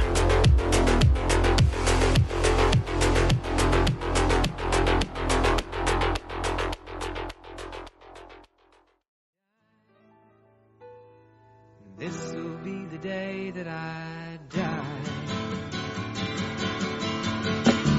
Did you write chegamos ao final de mais um Olhando Podcast, onde falamos aqui, bem, mal, choramos mágoas, de Viúva Negra, este filme que é uma esmola da Marvel para os fãs, né? Antes tarde do que nunca. O filme que tem o, aquele timing de quando você tá fazendo mudança, aí você já botou tudo dentro do caminhão e acha aquela caixa perdida fora, aí tem que tirar tudo de dentro de novo para colocar. É mais pra galera menos... dos pra galera dos jogos é o Better Than Nothing, né? Isso é aquele gosto, aquele gosto ali do, do jogo do, do, do sucessor do Mega Man. Pois é, cara. Então é, é complicado, mas tivemos aí algumas coisas também para alguns aqui que não foram tão ruins assim. Então, aquele momento para recadinhos jabás aí que vocês tiverem. Joaquim Ramos. Por enquanto estamos em ato, estamos botando a vida em ordem, porque esses últimos convolutos anos estão, foram um caos para todo mundo, então a prioridade é botar a, a casa em ordem, depois eu toco os projetos pessoais. Perfeito. Melissa Andrade. Estamos aí, né, na Twitch, de quinta a segunda-feira, fazendo umas livezinhas de gameplays duvidosos com joguinhos com foco em narrativa. E aos domingos a gente bate um papinho sobre cinema e séries. Segunda-feira eu tô tentando fazer um negócio que foi o diretão. Me arrependi amargamente de ter feito semana passada, porque foram sete, sete horas e meia de live para conseguir terminar o jogo.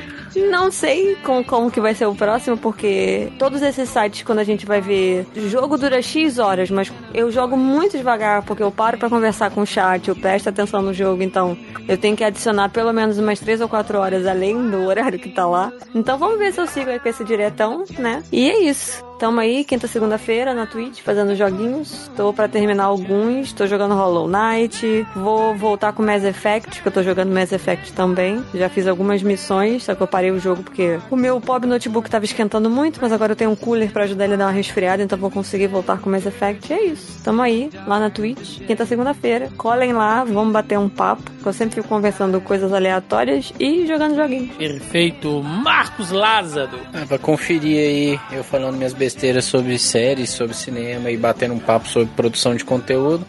É só dar um pulo lá no Sessão de Aluguel aqui no, no, YouTube. Pode conferir o perfil também no Instagram, que tem um certo conteúdo complementar. Lá no canal sempre estão rolando alguns videozinhos é, com listas. Tem alguns game shows que andam rolando lá. Inclusive a senhorita Melissa participou aí. É, quando vai sair, quando a gente gravou, a gente ainda não sabe o resultado, né? Mas a Melissa participou aí da final de um game show lá no canal. Ela contra o Denis na final, olha só, os dois acabaram se encontrando na final. Então vão ter outras propostas de game show de cinema que tem a ver com cinema e séries no canal também dentro em breve aí. É, muitos quadros novos surgindo lá no canal. Agora que esse campeonato acabou, vão ter quadros novos também surgindo, é, tratando mais diretamente mesmo sobre é, comentários, análises e bate-papo sobre filmes. Semanalmente estão rolando lives lá com temas variados, às vezes sobre listas de indicações, às vezes sobre a questão de produção de conteúdo em diferentes mídias.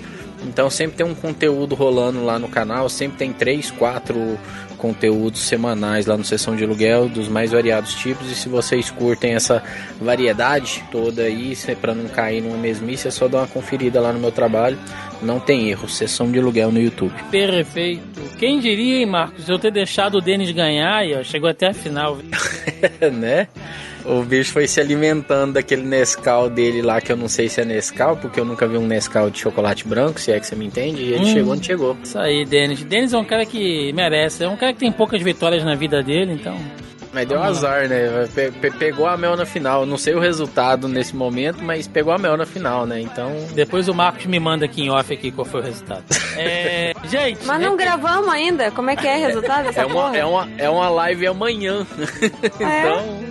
A gente tá gravando esse podcast no dia 12 de julho. A live vai acontecer da final no dia 13. Então não tem resultado ainda, gente. Porque não, não teve final. Se vocês querem ver a final entre Mel e o Denis, vai lá no sessão de aluguel que a live vai estar tá salva e vocês ah, vão ver quem sim, ganhou. É, é porque muito provavelmente o Thiago só vai publicar isso no final da semana, então até o final da semana a gente tem um resultado. Sim, dá um pulo lá que vocês vão conferir a live lá e saber quem ganhou, a Melissa ou o Denis. Isso, pode xingar o Denis que ganhando ou perdendo ele merece. gente, recadinhos de sempre. É, essa semana mais uma vez não teve nosso bate-papo, nosso tópico da pré-pauta lá no grupelho do Zoneando Podcast no Facebook, mas né, assim que as coisas normalizarem, via de regra, nós estamos toda semana semana lá no nosso grupo Ele dos Olhando Podcast. Se você ainda não faz parte, é só entrar aí. O link está na postagem, logo abaixo ao player, ou você procura Zoneando Podcast no Facebook, que você encontra lá o nosso grupo, onde a gente posta todos os nossos trabalhos, os meninos postam aí os links também, canal, vídeo, live, tudo, tudo que eles fazem. Então vocês podem conferir lá sem problema. E bem em breve estaremos voltando lá com o nosso tópico pra galera comentar, deixar perguntinha, enfim, a gente construir a pauta com vocês, beleza?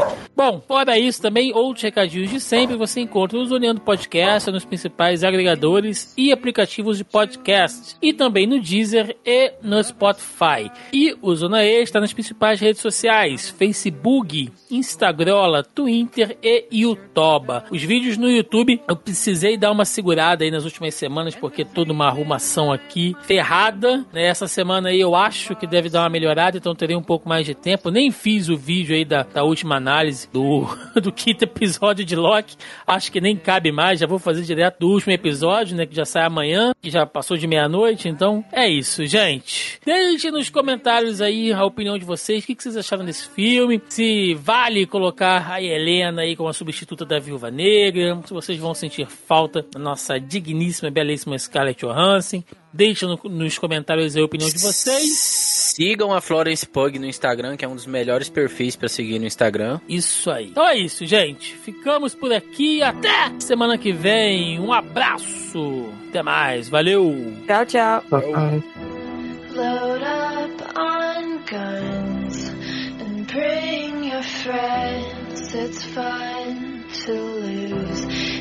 To pretend she's overboard and self-assured. Oh no, I know a dirty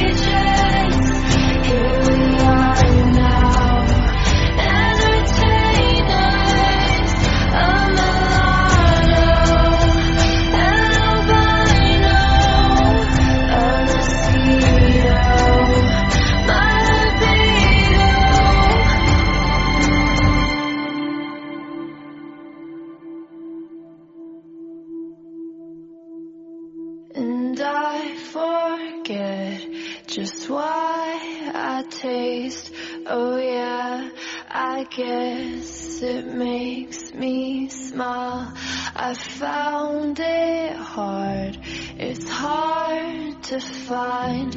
Oh well.